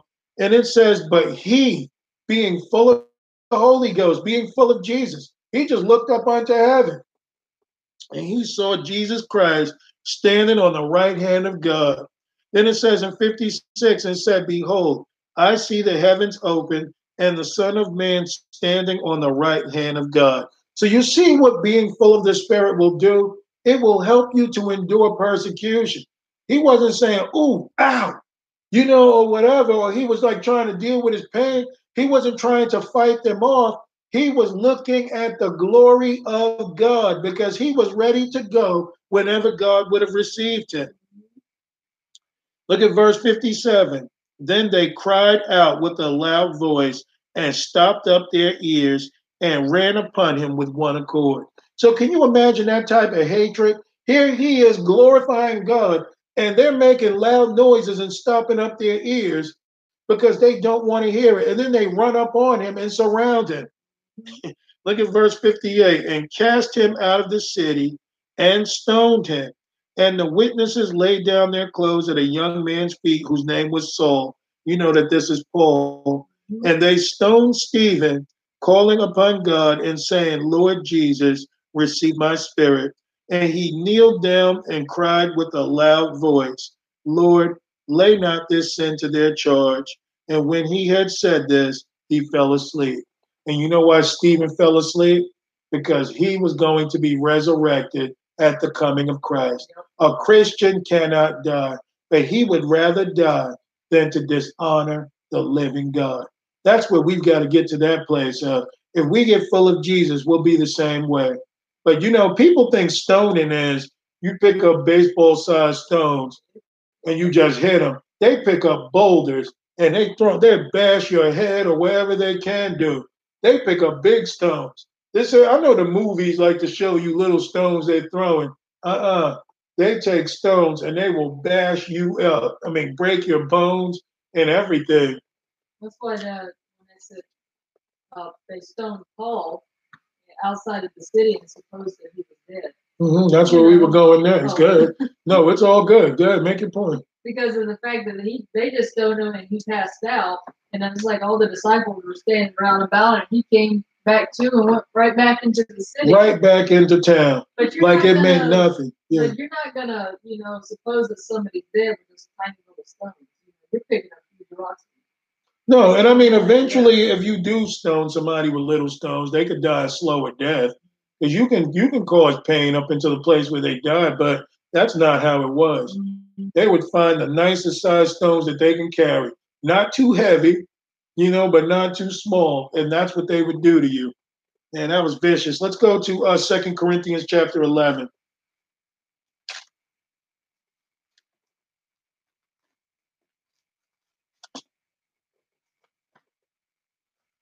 Some people, man, that's all you get to talk about is torture. No, I'm, I'm telling people about what they need to know because you see, this is what's coming a Christian's way. That's why Jesus tells us to count the cost. See if you have sufficient enough in you to finish it. I'm not trying to scare people away from Jesus. He loves us, but you got to understand that you're the you're the walking dead anyways right now. All right, so this is Second Corinthians 11. Let's look at verse 17.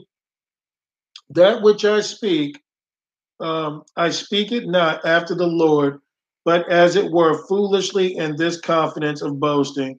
Seeing that many glory after the flesh, I will glory also. For ye suffer fools gladly, seeing ye yourselves are wise.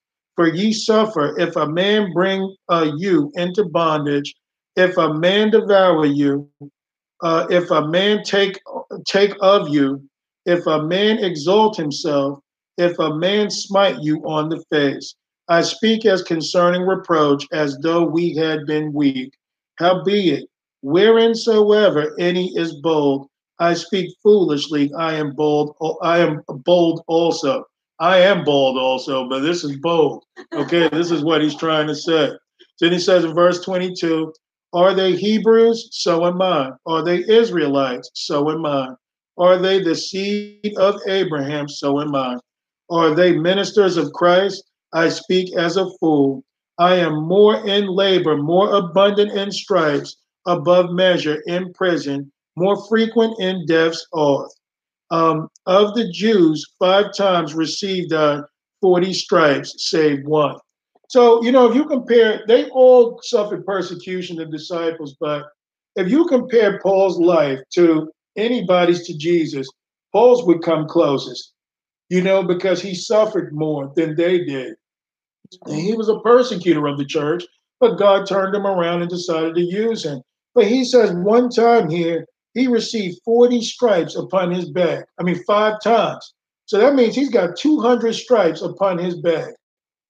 And he's still out preaching the gospel. Man, we must understand what this thing is about. Look at verse 25. Thrice was I beaten with rods. Once uh, was I stoned. Thrice I suffered shipwreck. A night and a day I have been in the deep. So imagine a night and a day you've been in the deep. You spent a whole day out to sea. I mean, because they were shipwrecked. So, you know, they weren't on land. They probably like, you know, had to swim towards land. Man, this is this is serious stuff. Anyway, I want to make the point. So it says uh, they were shipwrecked uh, of the deep. Huh? 26. And journeyings often in perils of waters, in perils of robbers, so Paul's been in water, you know. I'm sure they had sharks and stuff around then too. But he says, in perils of robbers. So Paul was robbed. In perils by my own countrymen, Paul was betrayed by his own people. In perils by the heathen. So unbelievers got a hold of Paul. In perils in the city, in perils in the wilderness, in perils in the sea, in perils among false brethren in weariness and unpainfulness, in watchings often, in hunger and thirst, in fastings often, in cold and nakedness. So you got to understand, Paul has been through it all to worship and serve Jesus Christ. But you see, this is the other thing. When it says of false brethren, that's something to think about because I can be sensitive sometimes where I even find myself getting mad when I notice somebody says something behind my back, or they weren't there, or you see how phony people are acting now and then. See, that's only a, a sign that we've got to get out of ourselves and give it to Christ and believe Him. We're not in this mission to, to be liked in the first place. If you get mad because somebody said something to you or about you concerning the gospel, then that means that you love self more than you love Christ. Because Jesus didn't defend himself, so why are we defending ourselves? That goes with the territory that we're going to have to endure. But see, the whole point of me bringing all this up tonight is they would rather die than to dishonor that great name of Jesus Christ. Do we love him the same way? Do we love our brethren the same way? Do we love our enemies and unbelievers the same way? But you see, these are the people that believe God and will go as far as He wants them to. Man, so he was in nakedness, fastings, everything. And some people, I can't fast. I got a medical condition. See, man, that's all garbage in some ways because you can fast to a degree. But you see how the devil has made us looking after ourselves that we can't even give God time? So that means we've got no faith in the Spirit of God if we can't even fast till noon. If we can't even fast till 3 p.m. and we, uh, uh, you know, the doctor told me I need to eat a lot of small meals. I don't care what the doctor said. What does Jesus Christ say? This is what we better pay attention to. We are such babies today. Verse 28 Beside those things that are without, that which cometh upon me daily, the care of all the churches. So Paul loved the churches. He said, Man, I don't care what I got to go through. Wherever the Holy Ghost leads me, I will go. Verse 29 Who is weak, and I am not weak? Who is offended, and I burn not? If I must needs glory, I will glory of the things which concern my infirmities. That's a real soldier. All the weaknesses, all the sick, all the pain, everything I've got to go through, going to jail and all of this. Man, I'm going to glory in those things because I represent that great name. That's what this is about. Verse 31 The God and Father of our Lord Jesus Christ, which is blessed forever um, more, uh, knoweth that I lie not. So, how many of us can say that? Paul is laying out his resume of what he's doing as a Christian. And he said, You can pretty much ask the God and Father of our Lord Jesus Christ. He will tell you, I'm not lying. I have forsaken all to follow the Lord, and God the Father knows my resume. Who can say that so boldly? You and I can't say that. We can't say God the Father knows I gave all, because God the Father would tell you you're lying. The Holy Ghost would tell you before you even get ready to say such a thing, don't you open your mouth and say that. That would be lying. That's not the truth.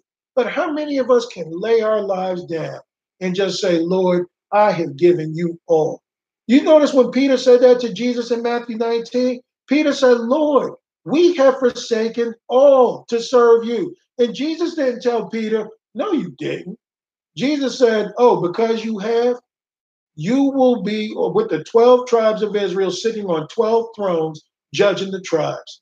So Jesus, they, Peter knew he gave all. He went where Jesus went. And we must go and do what the Spirit of God tells us to do. Verse 32 In Damascus, the governor under Aretas, uh, the king kept the city of the Damascenes with the garrison, desirous to apprehend me. So you got a governor trying to arrest Paul. And then, I mean, the devil don't even know you and I are alive. He don't even know we're on the blip because some people, the devil's trying to do this to me. The devil don't even know you alive. You never ministered to one person, never said one thing. You don't even show up on the radar. The devil. No, that, that might be the devil, but the point is, is you're not having as big an impact as you think you are until you give all. Look at verse 33.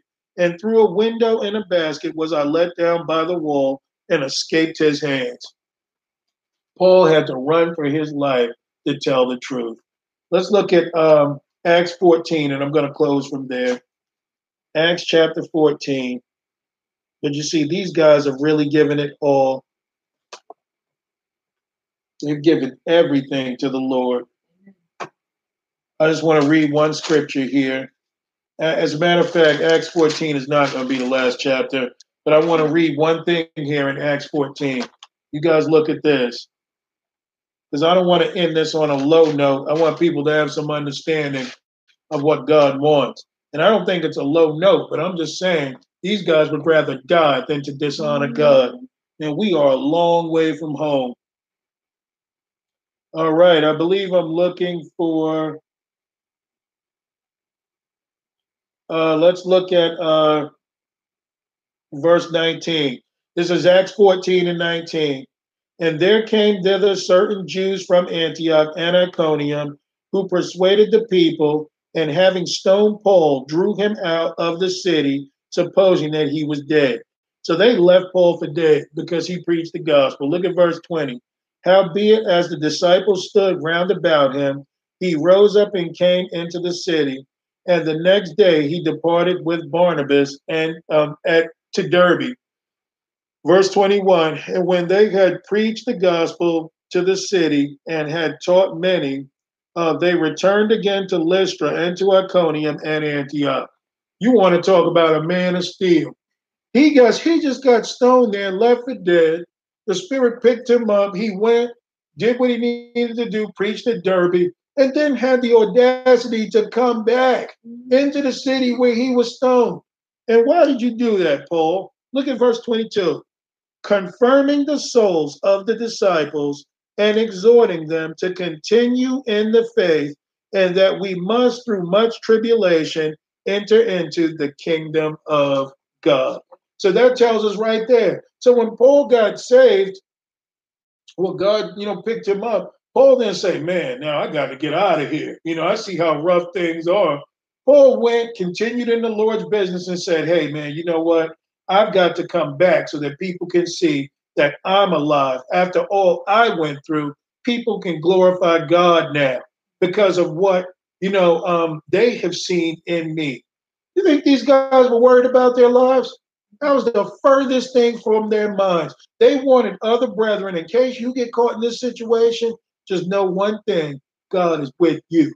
The Lord is with you, and He, he can do all things. That's greater than running off somewhere to hide out for your own safety. Because people will say, man, you see what happened to Paul? Well, we better get out of here too. But as you can see, he kept ministering and he went back. That's why Jesus showed himself after 40 days. Guys, I'm not, I mean, after the resurrection, I'm not dead, I'm alive. That's what we better understand that a Christian is an overcomer of death, his own fears, the world, the flesh, the devil, you know, being liked by the world, being rejected of the world. A Christian is an overcomer. Last scripture of the night, let's go to Hebrews 10. And I want to look at verse 19, and we will close from there. Man, are we really out of touch? I think about it. This, what I'm saying right now, would be seen as crazy. And I'm sure some people are going to think so. Who on earth can preach a message like that? Oh, hey, I'm letting you know what the true love is versus the false love and self-preserving, you know, self-preserving Christian is. Let's look at verse 19. It says, Now where remission of these of, of these is, there is no more offering for sin. Uh, Hebrews 10 and 19. Uh, Hebrews 10 and uh, 18. You couldn't go down one thing. No, that's cool. All right, so this is Hebrews 10 and 18. Now, um, where remission of of these is, there is no more offering for sin. Having therefore, brethren, boldness to enter into the holiest uh, by the blood of Jesus. So you see, they now have the boldness to go into the holy place because Jesus was the perfect sacrifice. That's why the only one who can walk boldly before the throne of God is Jesus Christ and those that have Christ in them. When you have forsaken all and you understand what Paul said, Paul said, I have a crown of righteousness laid up for me, and not for me only, but for, for all them that long for the appearance of Christ. That's what we got to understand. Paul knew he made it in. But we know right now, if the Lord showed up, a lot of what we do is shaky. I mean, we'd be in some hot water, even with the best of our efforts, because we have not given everything over to Jesus. Anyway, I want to uh, make this point. So they've got the boldness to go into the holiest by the blood of Jesus. Verse 20, by a new and living way, which he hath consecrated for us through the veil, that is to say, his flesh. So you see, you get past your flesh and you can live in the new and living way that God has for us. The flesh is who wants the world. The self, the flesh is who wants to save self. We've got to go beyond. Verse 21 and having an high priest over the house of God, let us draw near with the true heart in full assurance of faith, having our hearts sprinkled from the evil conscience and our bodies washed with pure water. So you see how he wants us to draw close to the Lord with a true heart, full of assurance in faith that you believe God. Lord, I don't care where you send me. I believe that you're going to do this. Without faith, it is impossible to please God because you won't even you won't even believe He told you to go to prison and preach the gospel. You see what I'm saying? God wouldn't want me to get a criminal record. Everybody in this Bible has a criminal record. You know, so what are you saying? Yep. All right, so our bodies washed. He see he wants our consciences washed from evil and our bodies washed with pure water. If we let God sanctify us, you won't have your conscience in the way trying to stop you. You'll go in accordance with what God mm-hmm. says. Verse 23 Let us hold fast the profession of our faith without wavering. For he that is faithful, that promise. Also, oh, for he is faithful, that promise. So we we must keep in the mind too, God can't lie. If God said it, it will come to pass. It's whether or not we believe him. Okay? Verse 24. And let us consider one another to provoke unto love and to good works, not forsaking the assembling of ourselves together as the manner of some is, but exhorting one another, and so much the more as ye see the day approaching. So he's talking about don't forsake the assembly because a lot of people don't want to be around other believers. You know, God may use your gifts where you are and get you to preach the gospel and reach people. But if you forsake the assembly or being around believers and you want to go out in this thing as a lone wolf, you know, that's against the wishes of God because He wants you to be with people. He wants you to be exposed to people that people will believe. Because the devil's forces are not alone, the devil is together. All of his army is one. They all fight against the people of God. But you got Christians, now I'll tackle this myself. I'll be home by myself. I'll do the things I want to by myself. And to be honest with you, those are some of the worst people around because those people don't even recognize where they're lacking or what their need is. They don't even realize the devil has separated them fully from the will of God to do what God says. Now, some people may say, didn't Paul go alone? Absolutely. Didn't Peter go alone? Absolutely. There were times they met up with the brethren, but then they separated and they went alone. So you got to see and understand that church itself is a breeding ground that you can grow and get full of God and move. If you have not been exposed to the church or elders or the congregation or the group of believers that are more mature than you, then, you know, in many cases, you're not going to grow or you're going to go in your own ways and your own efforts. But we must have an understanding here that I'm not going to say church is for babies because it's not forsaking the assembly. But, you know, when you go to church, it's to congregate and to get to, you know, to people. But if you sit in one congregation for 15 to 20 years, then chances are you don't even know Christ and you're not even growing in Him because you're not even being led by the Spirit to do what God says. You're still sitting there every week hearing messages when you're not even, you know, full of God to do what God says. So yes, we aren't we are not supposed to forsake the assembly of believers and being around believers and fellowshipping together. We do that. But the point is is that you got a lot of people that won't get into this and go their own way and do the things that they want. And when you have that, you know, or even when people are in the assembly, you still must know Christ. He made clear in, in um Ephesus or Ephesians of 4 and 11. He gave some, some apostles, some prophets, some pastors, some evangelists, and some teachers for the perfecting of the saints, to do the work of the ministry, to edify the body of Christ. He didn't say he gave all apostles, he gave some apostles, he gave some prophets, he gave some teachers, some evangelists, and some pastors to perfect the saints. You see what I'm saying? So he gave what was necessary that people can grow. But what was the purpose of that for? Not so you can sit under them forever. It is so you can reach the fullness of the measure of the stature of Christ. Read it yourself if you don't believe me.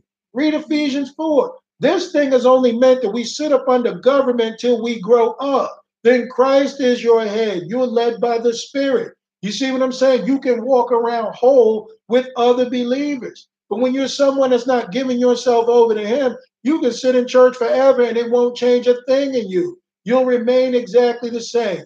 Like he says in Ezekiel 33, like a singer of a song, sitting there listening to messages, like you're at a concert and you're just, man, that sure was beautiful. It was a good sermon today. Okay, you've been a member for 30 years. When are you going to be full of Christ and go and, and finish the work?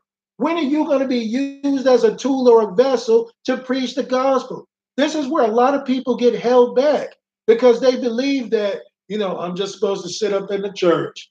And the Bible tells us that we are to know Jesus get full of Jesus and do what he says. Yeah. Congregation is not bad. Why? Because when you're falling, there's other believers there that can help lift you up and help you come together. But you eventually have to be led by the Spirit to do what God calls you to do. You never believe how many people who sit up in church are going to hell. I'm not against church. Church has its purpose for sure. But what people have got to understand is Christ in you is the hope of glory, not you. Christ in you. You know, and you can sit in church and not have Christ in you. Anyway, I just wanted to make that point. So don't forsake the assembly, verse 26. But if we sin willfully, after that we have received the knowledge of the truth, there remaineth no more sacrifice for sins, but are certain are fearful, but a certain fearful, looking for of judgment and fiery indignation, which shall devour the adversaries. He that despised Moses' law died without mercy under two or three witnesses. So you see, what he's comparing here is there are some, like a lot of people today will say, well, God won't send me to hell. God is love. God loves everybody. But if you notice, under Moses' law, everybody died under the penalty of death. So after grace goes by, what do you think is coming back? The law. So just as those people died under the penalty of death for forsaking God and not getting to know Jesus when the time came, you're going to be exposed to the same mercilessness because God told you what to do. Whether you believed it or not was on you, but He told you what to do. And a lot of people will forsake this and I don't think God has sent homosexuals or anybody to hell because God is love. That ain't what this Bible says you better read God's word and have some understanding. Because if they died under the law, under the penalty of death, when your life ends, if you have not made it right with Christ, that's what's going to happen to you. Look at verse 29.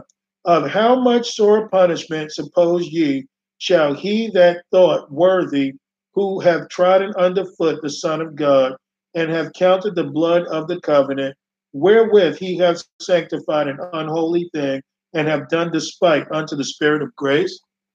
So he's, he's saying the same thing I'm saying. Do you really think you're going to get away with this? How much do you think you're going to pay for once we've been exposed to the truth and then we decide to throw away Jesus, trod him down, walk over him, and live the life we want? You think you're going to get away with that? You're not. Look at verse 30. For we know him that hath said, Vengeance belongeth unto me. I will recompense, saith the Lord. And again, the Lord shall judge his people. It is a fearful thing to fall into the hands of the living God. So we must understand instead of just talking about the love of Jesus, we better have the fear of Jesus because the thing is, is he will do what he says. That's a fearful thing. So you see, while we got grace, let us not forsake this great salvation and do what the Lord says. Because if we do despite to the spirit of grace, there's, there's no more repentance of sins for us. We've got to bear our faith. And that's not what I'm looking forward to doing. If Jesus paid it, let's just go along for the ride, believe him and trust him, because you ain't got enough money in your piggy bank, okay, to pay for salvation. Look at verse 20, uh, uh, 32.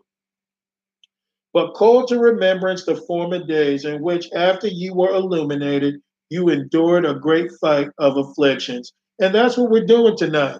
We're calling to remembrance the afflictions of the apostles, of the prophets, of those who follow God, so that we don't faint in our hearts. So it says in verse 33 partly while ye made a, a gazing stock, both of both by reproaches and afflictions, and partly while ye became companions of them that were so used.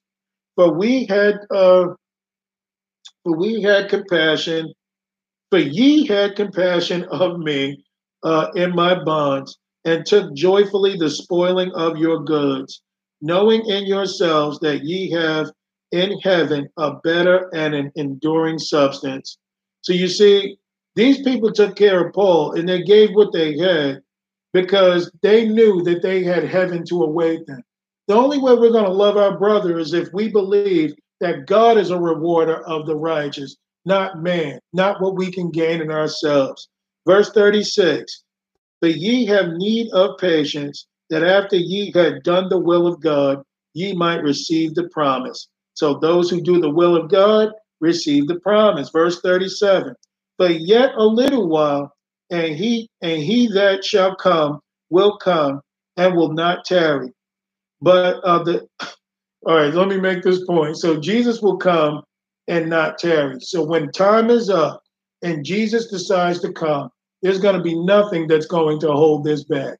Everything that is on the side of unrighteousness will be judged. That which is on the side of righteousness will be judged. Okay, both have got to come before the throne of God. But look at verse 38 and his warning. Now the just shall live by faith, but if any man draw back, my soul shall have no pleasure in him.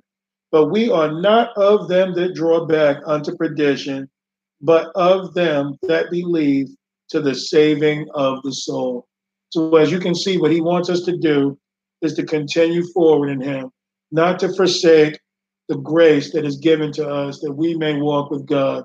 I'll tell you where Christians themselves get in trouble when we become happy with the relationship we have with God we should be ever increasing and wanting Him to draw closer to Him because the relationship that you have with Him right now, it's not enough. You've got to keep that relationship with Him. You've got to draw close until Christ be formed in you that you might do what He says. Because outside of that, you know, you can draw back simply by remaining still, by not going forward and doing more. You can draw back in that way. Because you see, what faith you needed yesterday is not the same amount of faith you need today. As you go through this thing, through trials and tribulation, and enduring what the devil has and what God has for you, you've got to have more faith. You've got to have more of a relationship in knowing God. That's what this is about. So I just want to tell people out there this may not be a popular message, but we must continue to endure and go closer with God and do what he says. Why? So that we would rather have death over dishonoring the name of Jesus. Amen. So give your life to Jesus while there is still time. Get full of his spirit and get on the path that he wants you to. Because when all is said and done, we've got to stand before that great God whose eyes are as a flame of fire. And he is not going to allow you to tell him what anybody else did to you you're going to have to give um, account for the deeds done in your mortal body. So let's honor the name of Jesus Christ, even if it means our death unto self, that we can be full of Jesus and go as far as he wants to take us. So um, I'm done for the night, and I want to give it to um, Sarah's going to present something, and then we're going to close out in prayer.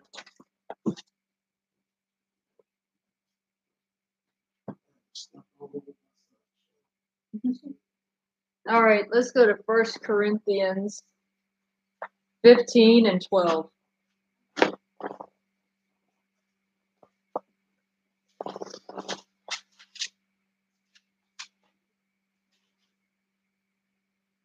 All right. First Corinthians 15 and verse 12. Now if Christ be preached that he rose from the dead, how say some among you that there is no resurrection of the dead? But if there be no resurrection of the dead, then is Christ not risen? And if Christ be not risen, then is our preaching in vain, and your faith is in vain? So the reason why this is so important to talk about is because you have people today actually trying to debate whether or not the resurrection of Jesus Christ actually did happen. And it's interesting how this is actually, you know, prophecy because it's being talked about thousands of years earlier where this debate was also going on and Paul's talking about it because he's saying to these people, and I want atheists to, to really, you know, logically think about this since they're logical individuals, is if if when he says right here, if Christ be not risen, then is our preaching in vain. Why preach and talk about someone who never rose from the dead? What's the point? Because you don't hear about all this in other false religions. They're not going out of the way to say, you know, Allah died on the cross for your sins or Buddha died on the cross for your sins. They're not doing any of that. Christians are the only ones preaching that gospel. And we've been preaching it for thousands of years. All right, verse 15. Yea, and if we are found false witness of God, because we have testified of God that he raised up Christ, whom he raised not up. If so, be that he died dead, if so, be that he, if so be that the dead rise not, excuse me. For if the dead rise not, then is not Christ raised. And if Christ be not raised, your faith is in vain. Yea, are yet your yet ye are not in your sins. Excuse me. So, um, in other words, that if Christ did not die on the cross, if he did not rise from the grave, then we are not in our sins because that's exactly why he died. He died for our sins. So what he's saying right here is, that if you want to believe that Jesus Christ never died on the cross for your sins and rose again, then you're in your sin or you're not being accountable for your sin. And that's what a lot of people want to believe today. That's why they want to say that he did not die on the cross because they want to live in their sin. They want to they don't want to be accountable for their sin. They want a pleasure in it. They don't want that on their conscience. Exactly. You know, a lot of people, yeah. Exactly. And so that's why they're pushing away the gospel. That's why they're pushing away Jesus Christ, is because they don't want their reality disrupted. Verse 18. Then they also which are fallen asleep in Christ are perished. If in this life only we have hope in Christ, we are of all men most miserable. So, in other words, if you're believing in Jesus Christ only in this world and you have no expectation of being in heaven, if you want heaven to be here, even though in John 18 it says, My kingdom is not of this world, it's with the Father. If you want to believe that Jesus Christ is here and this is the only place we're going to see him, then man, this is a miserable existence to think that we're not getting out of this life to live with Jesus Christ. Because this place is hell and it's not heaven. Verse 20. But now if Christ risen from the dead, but now is Christ risen from the dead and become the first fruits of them that sleep. For since by man come death, by man came also the resurrection of the dead. For as in Adam all die, even so in Christ shall all be made alive. So we're born in the sinful nature that we have inherited from Adam. But when we are born again in Jesus Christ, we live with him. This physical body is going to die, like you said earlier. We're already dead. We are scheduled for death. But if we have Jesus Christ in our life, then we will live again with him in the coming, in the resurrection, in the regeneration in Jesus Christ. All right, verse 23. But every man in his own order. Christ the first fruits, afterward they that are in Christ at his coming. Then cometh the end, when he shall have delivered up the kingdom to God, even the Father, when he shall have put all put down all rule and authority and power. For he must reign till he hath put all enemies under his feet. The last enemy that shall be destroyed is death. For he hath put all things under his feet. But when he saith all things are put under him, it is manifest that he is accepted, which did put all things under him. Because Jesus Christ, he overcame death. He overcame the grave, and he is the only one that can do that. That's why he can put death under his feet, because he conquered death on the grave. That's why he died. And the thing is, is that the same thing is going to happen to us. We're going to die in the first death, but it's the second death that he's talking about. It's going to that hell, it's going to the lake of fire because he went down there and he got the keys, you know, and he ministered to the demons that were down there.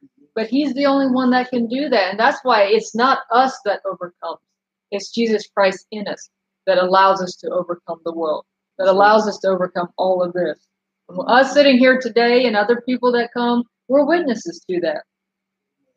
Verse 28 When all things shall be subdued unto him, then shall the Son of also himself be subject unto him that put all things under him, that God may be all in all. Else, what shall they do which are baptized for the dead, if the dead rise not at all? Why are they then baptized for the dead? And why stand ye in jeopardy every hour? I protest by your rejoicing, which I have in Christ Jesus, our Lord, I die daily. So if we're in jeopardy of living this Christian life, then why are people having an issue with Jesus Christ raising for the dead? Because that is exactly the point. They're trying to say the resurrection never happened. They're trying to say that we Christians are crazy. But why are they saying that if Jesus Christ never existed? If he never came from the Father, if he never preached his gospel, if he never spent his time here, then why why bother? Why bother with Christians? Why worry about it? You know, why is it illegal in other countries? Why are people put to death in other countries for Jesus Christ's name? Because it's not ha- he's the only name that Satan hates. And that's why it's happening. But we have to understand that if we want to live with Jesus Christ in his kingdom, then we're going to have to accept the baptism unto death. Because that's why we are baptized unto death in this world, but life with Jesus Christ.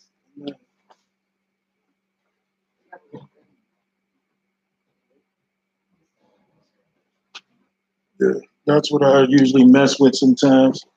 So, you know, it's important that we understand that there's nothing greater than the name of Jesus and glorifying God. Amen. So from here, I guess we can go out from prayer. And um, I want to, uh, never mind, let's pray. All right. Go ahead, Sarah.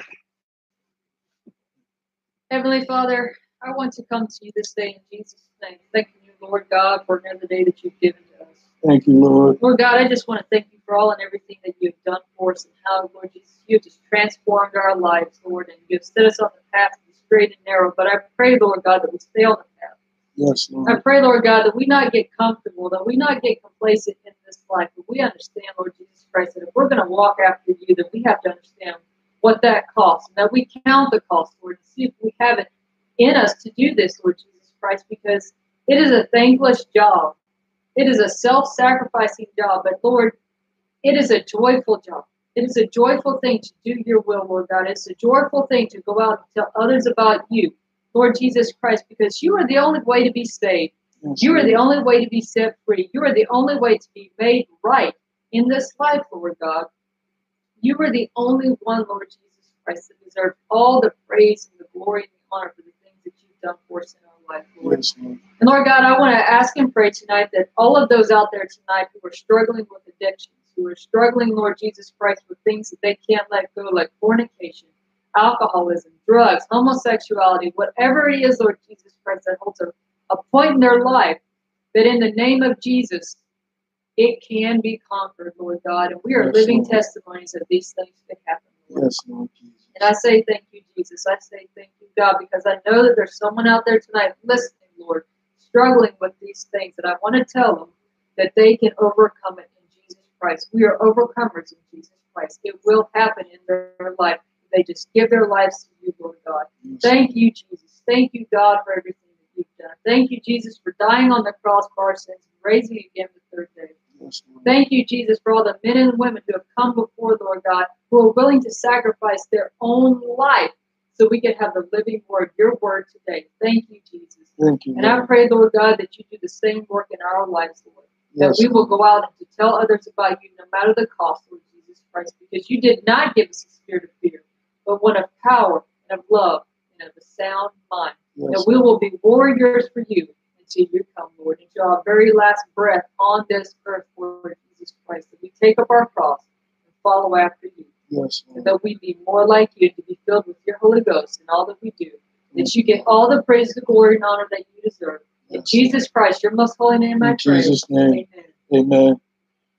So that's going to wrap it up for this week, guys. Um, I'm Minister Derek Hallett of Sound the Trumpet Ministries, soundthetrumpetministries.com, and I answer my emails frequently.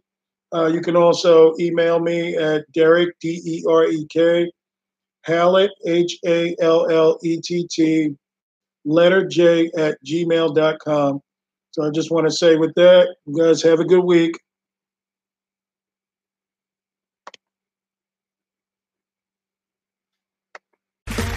Okay, round two.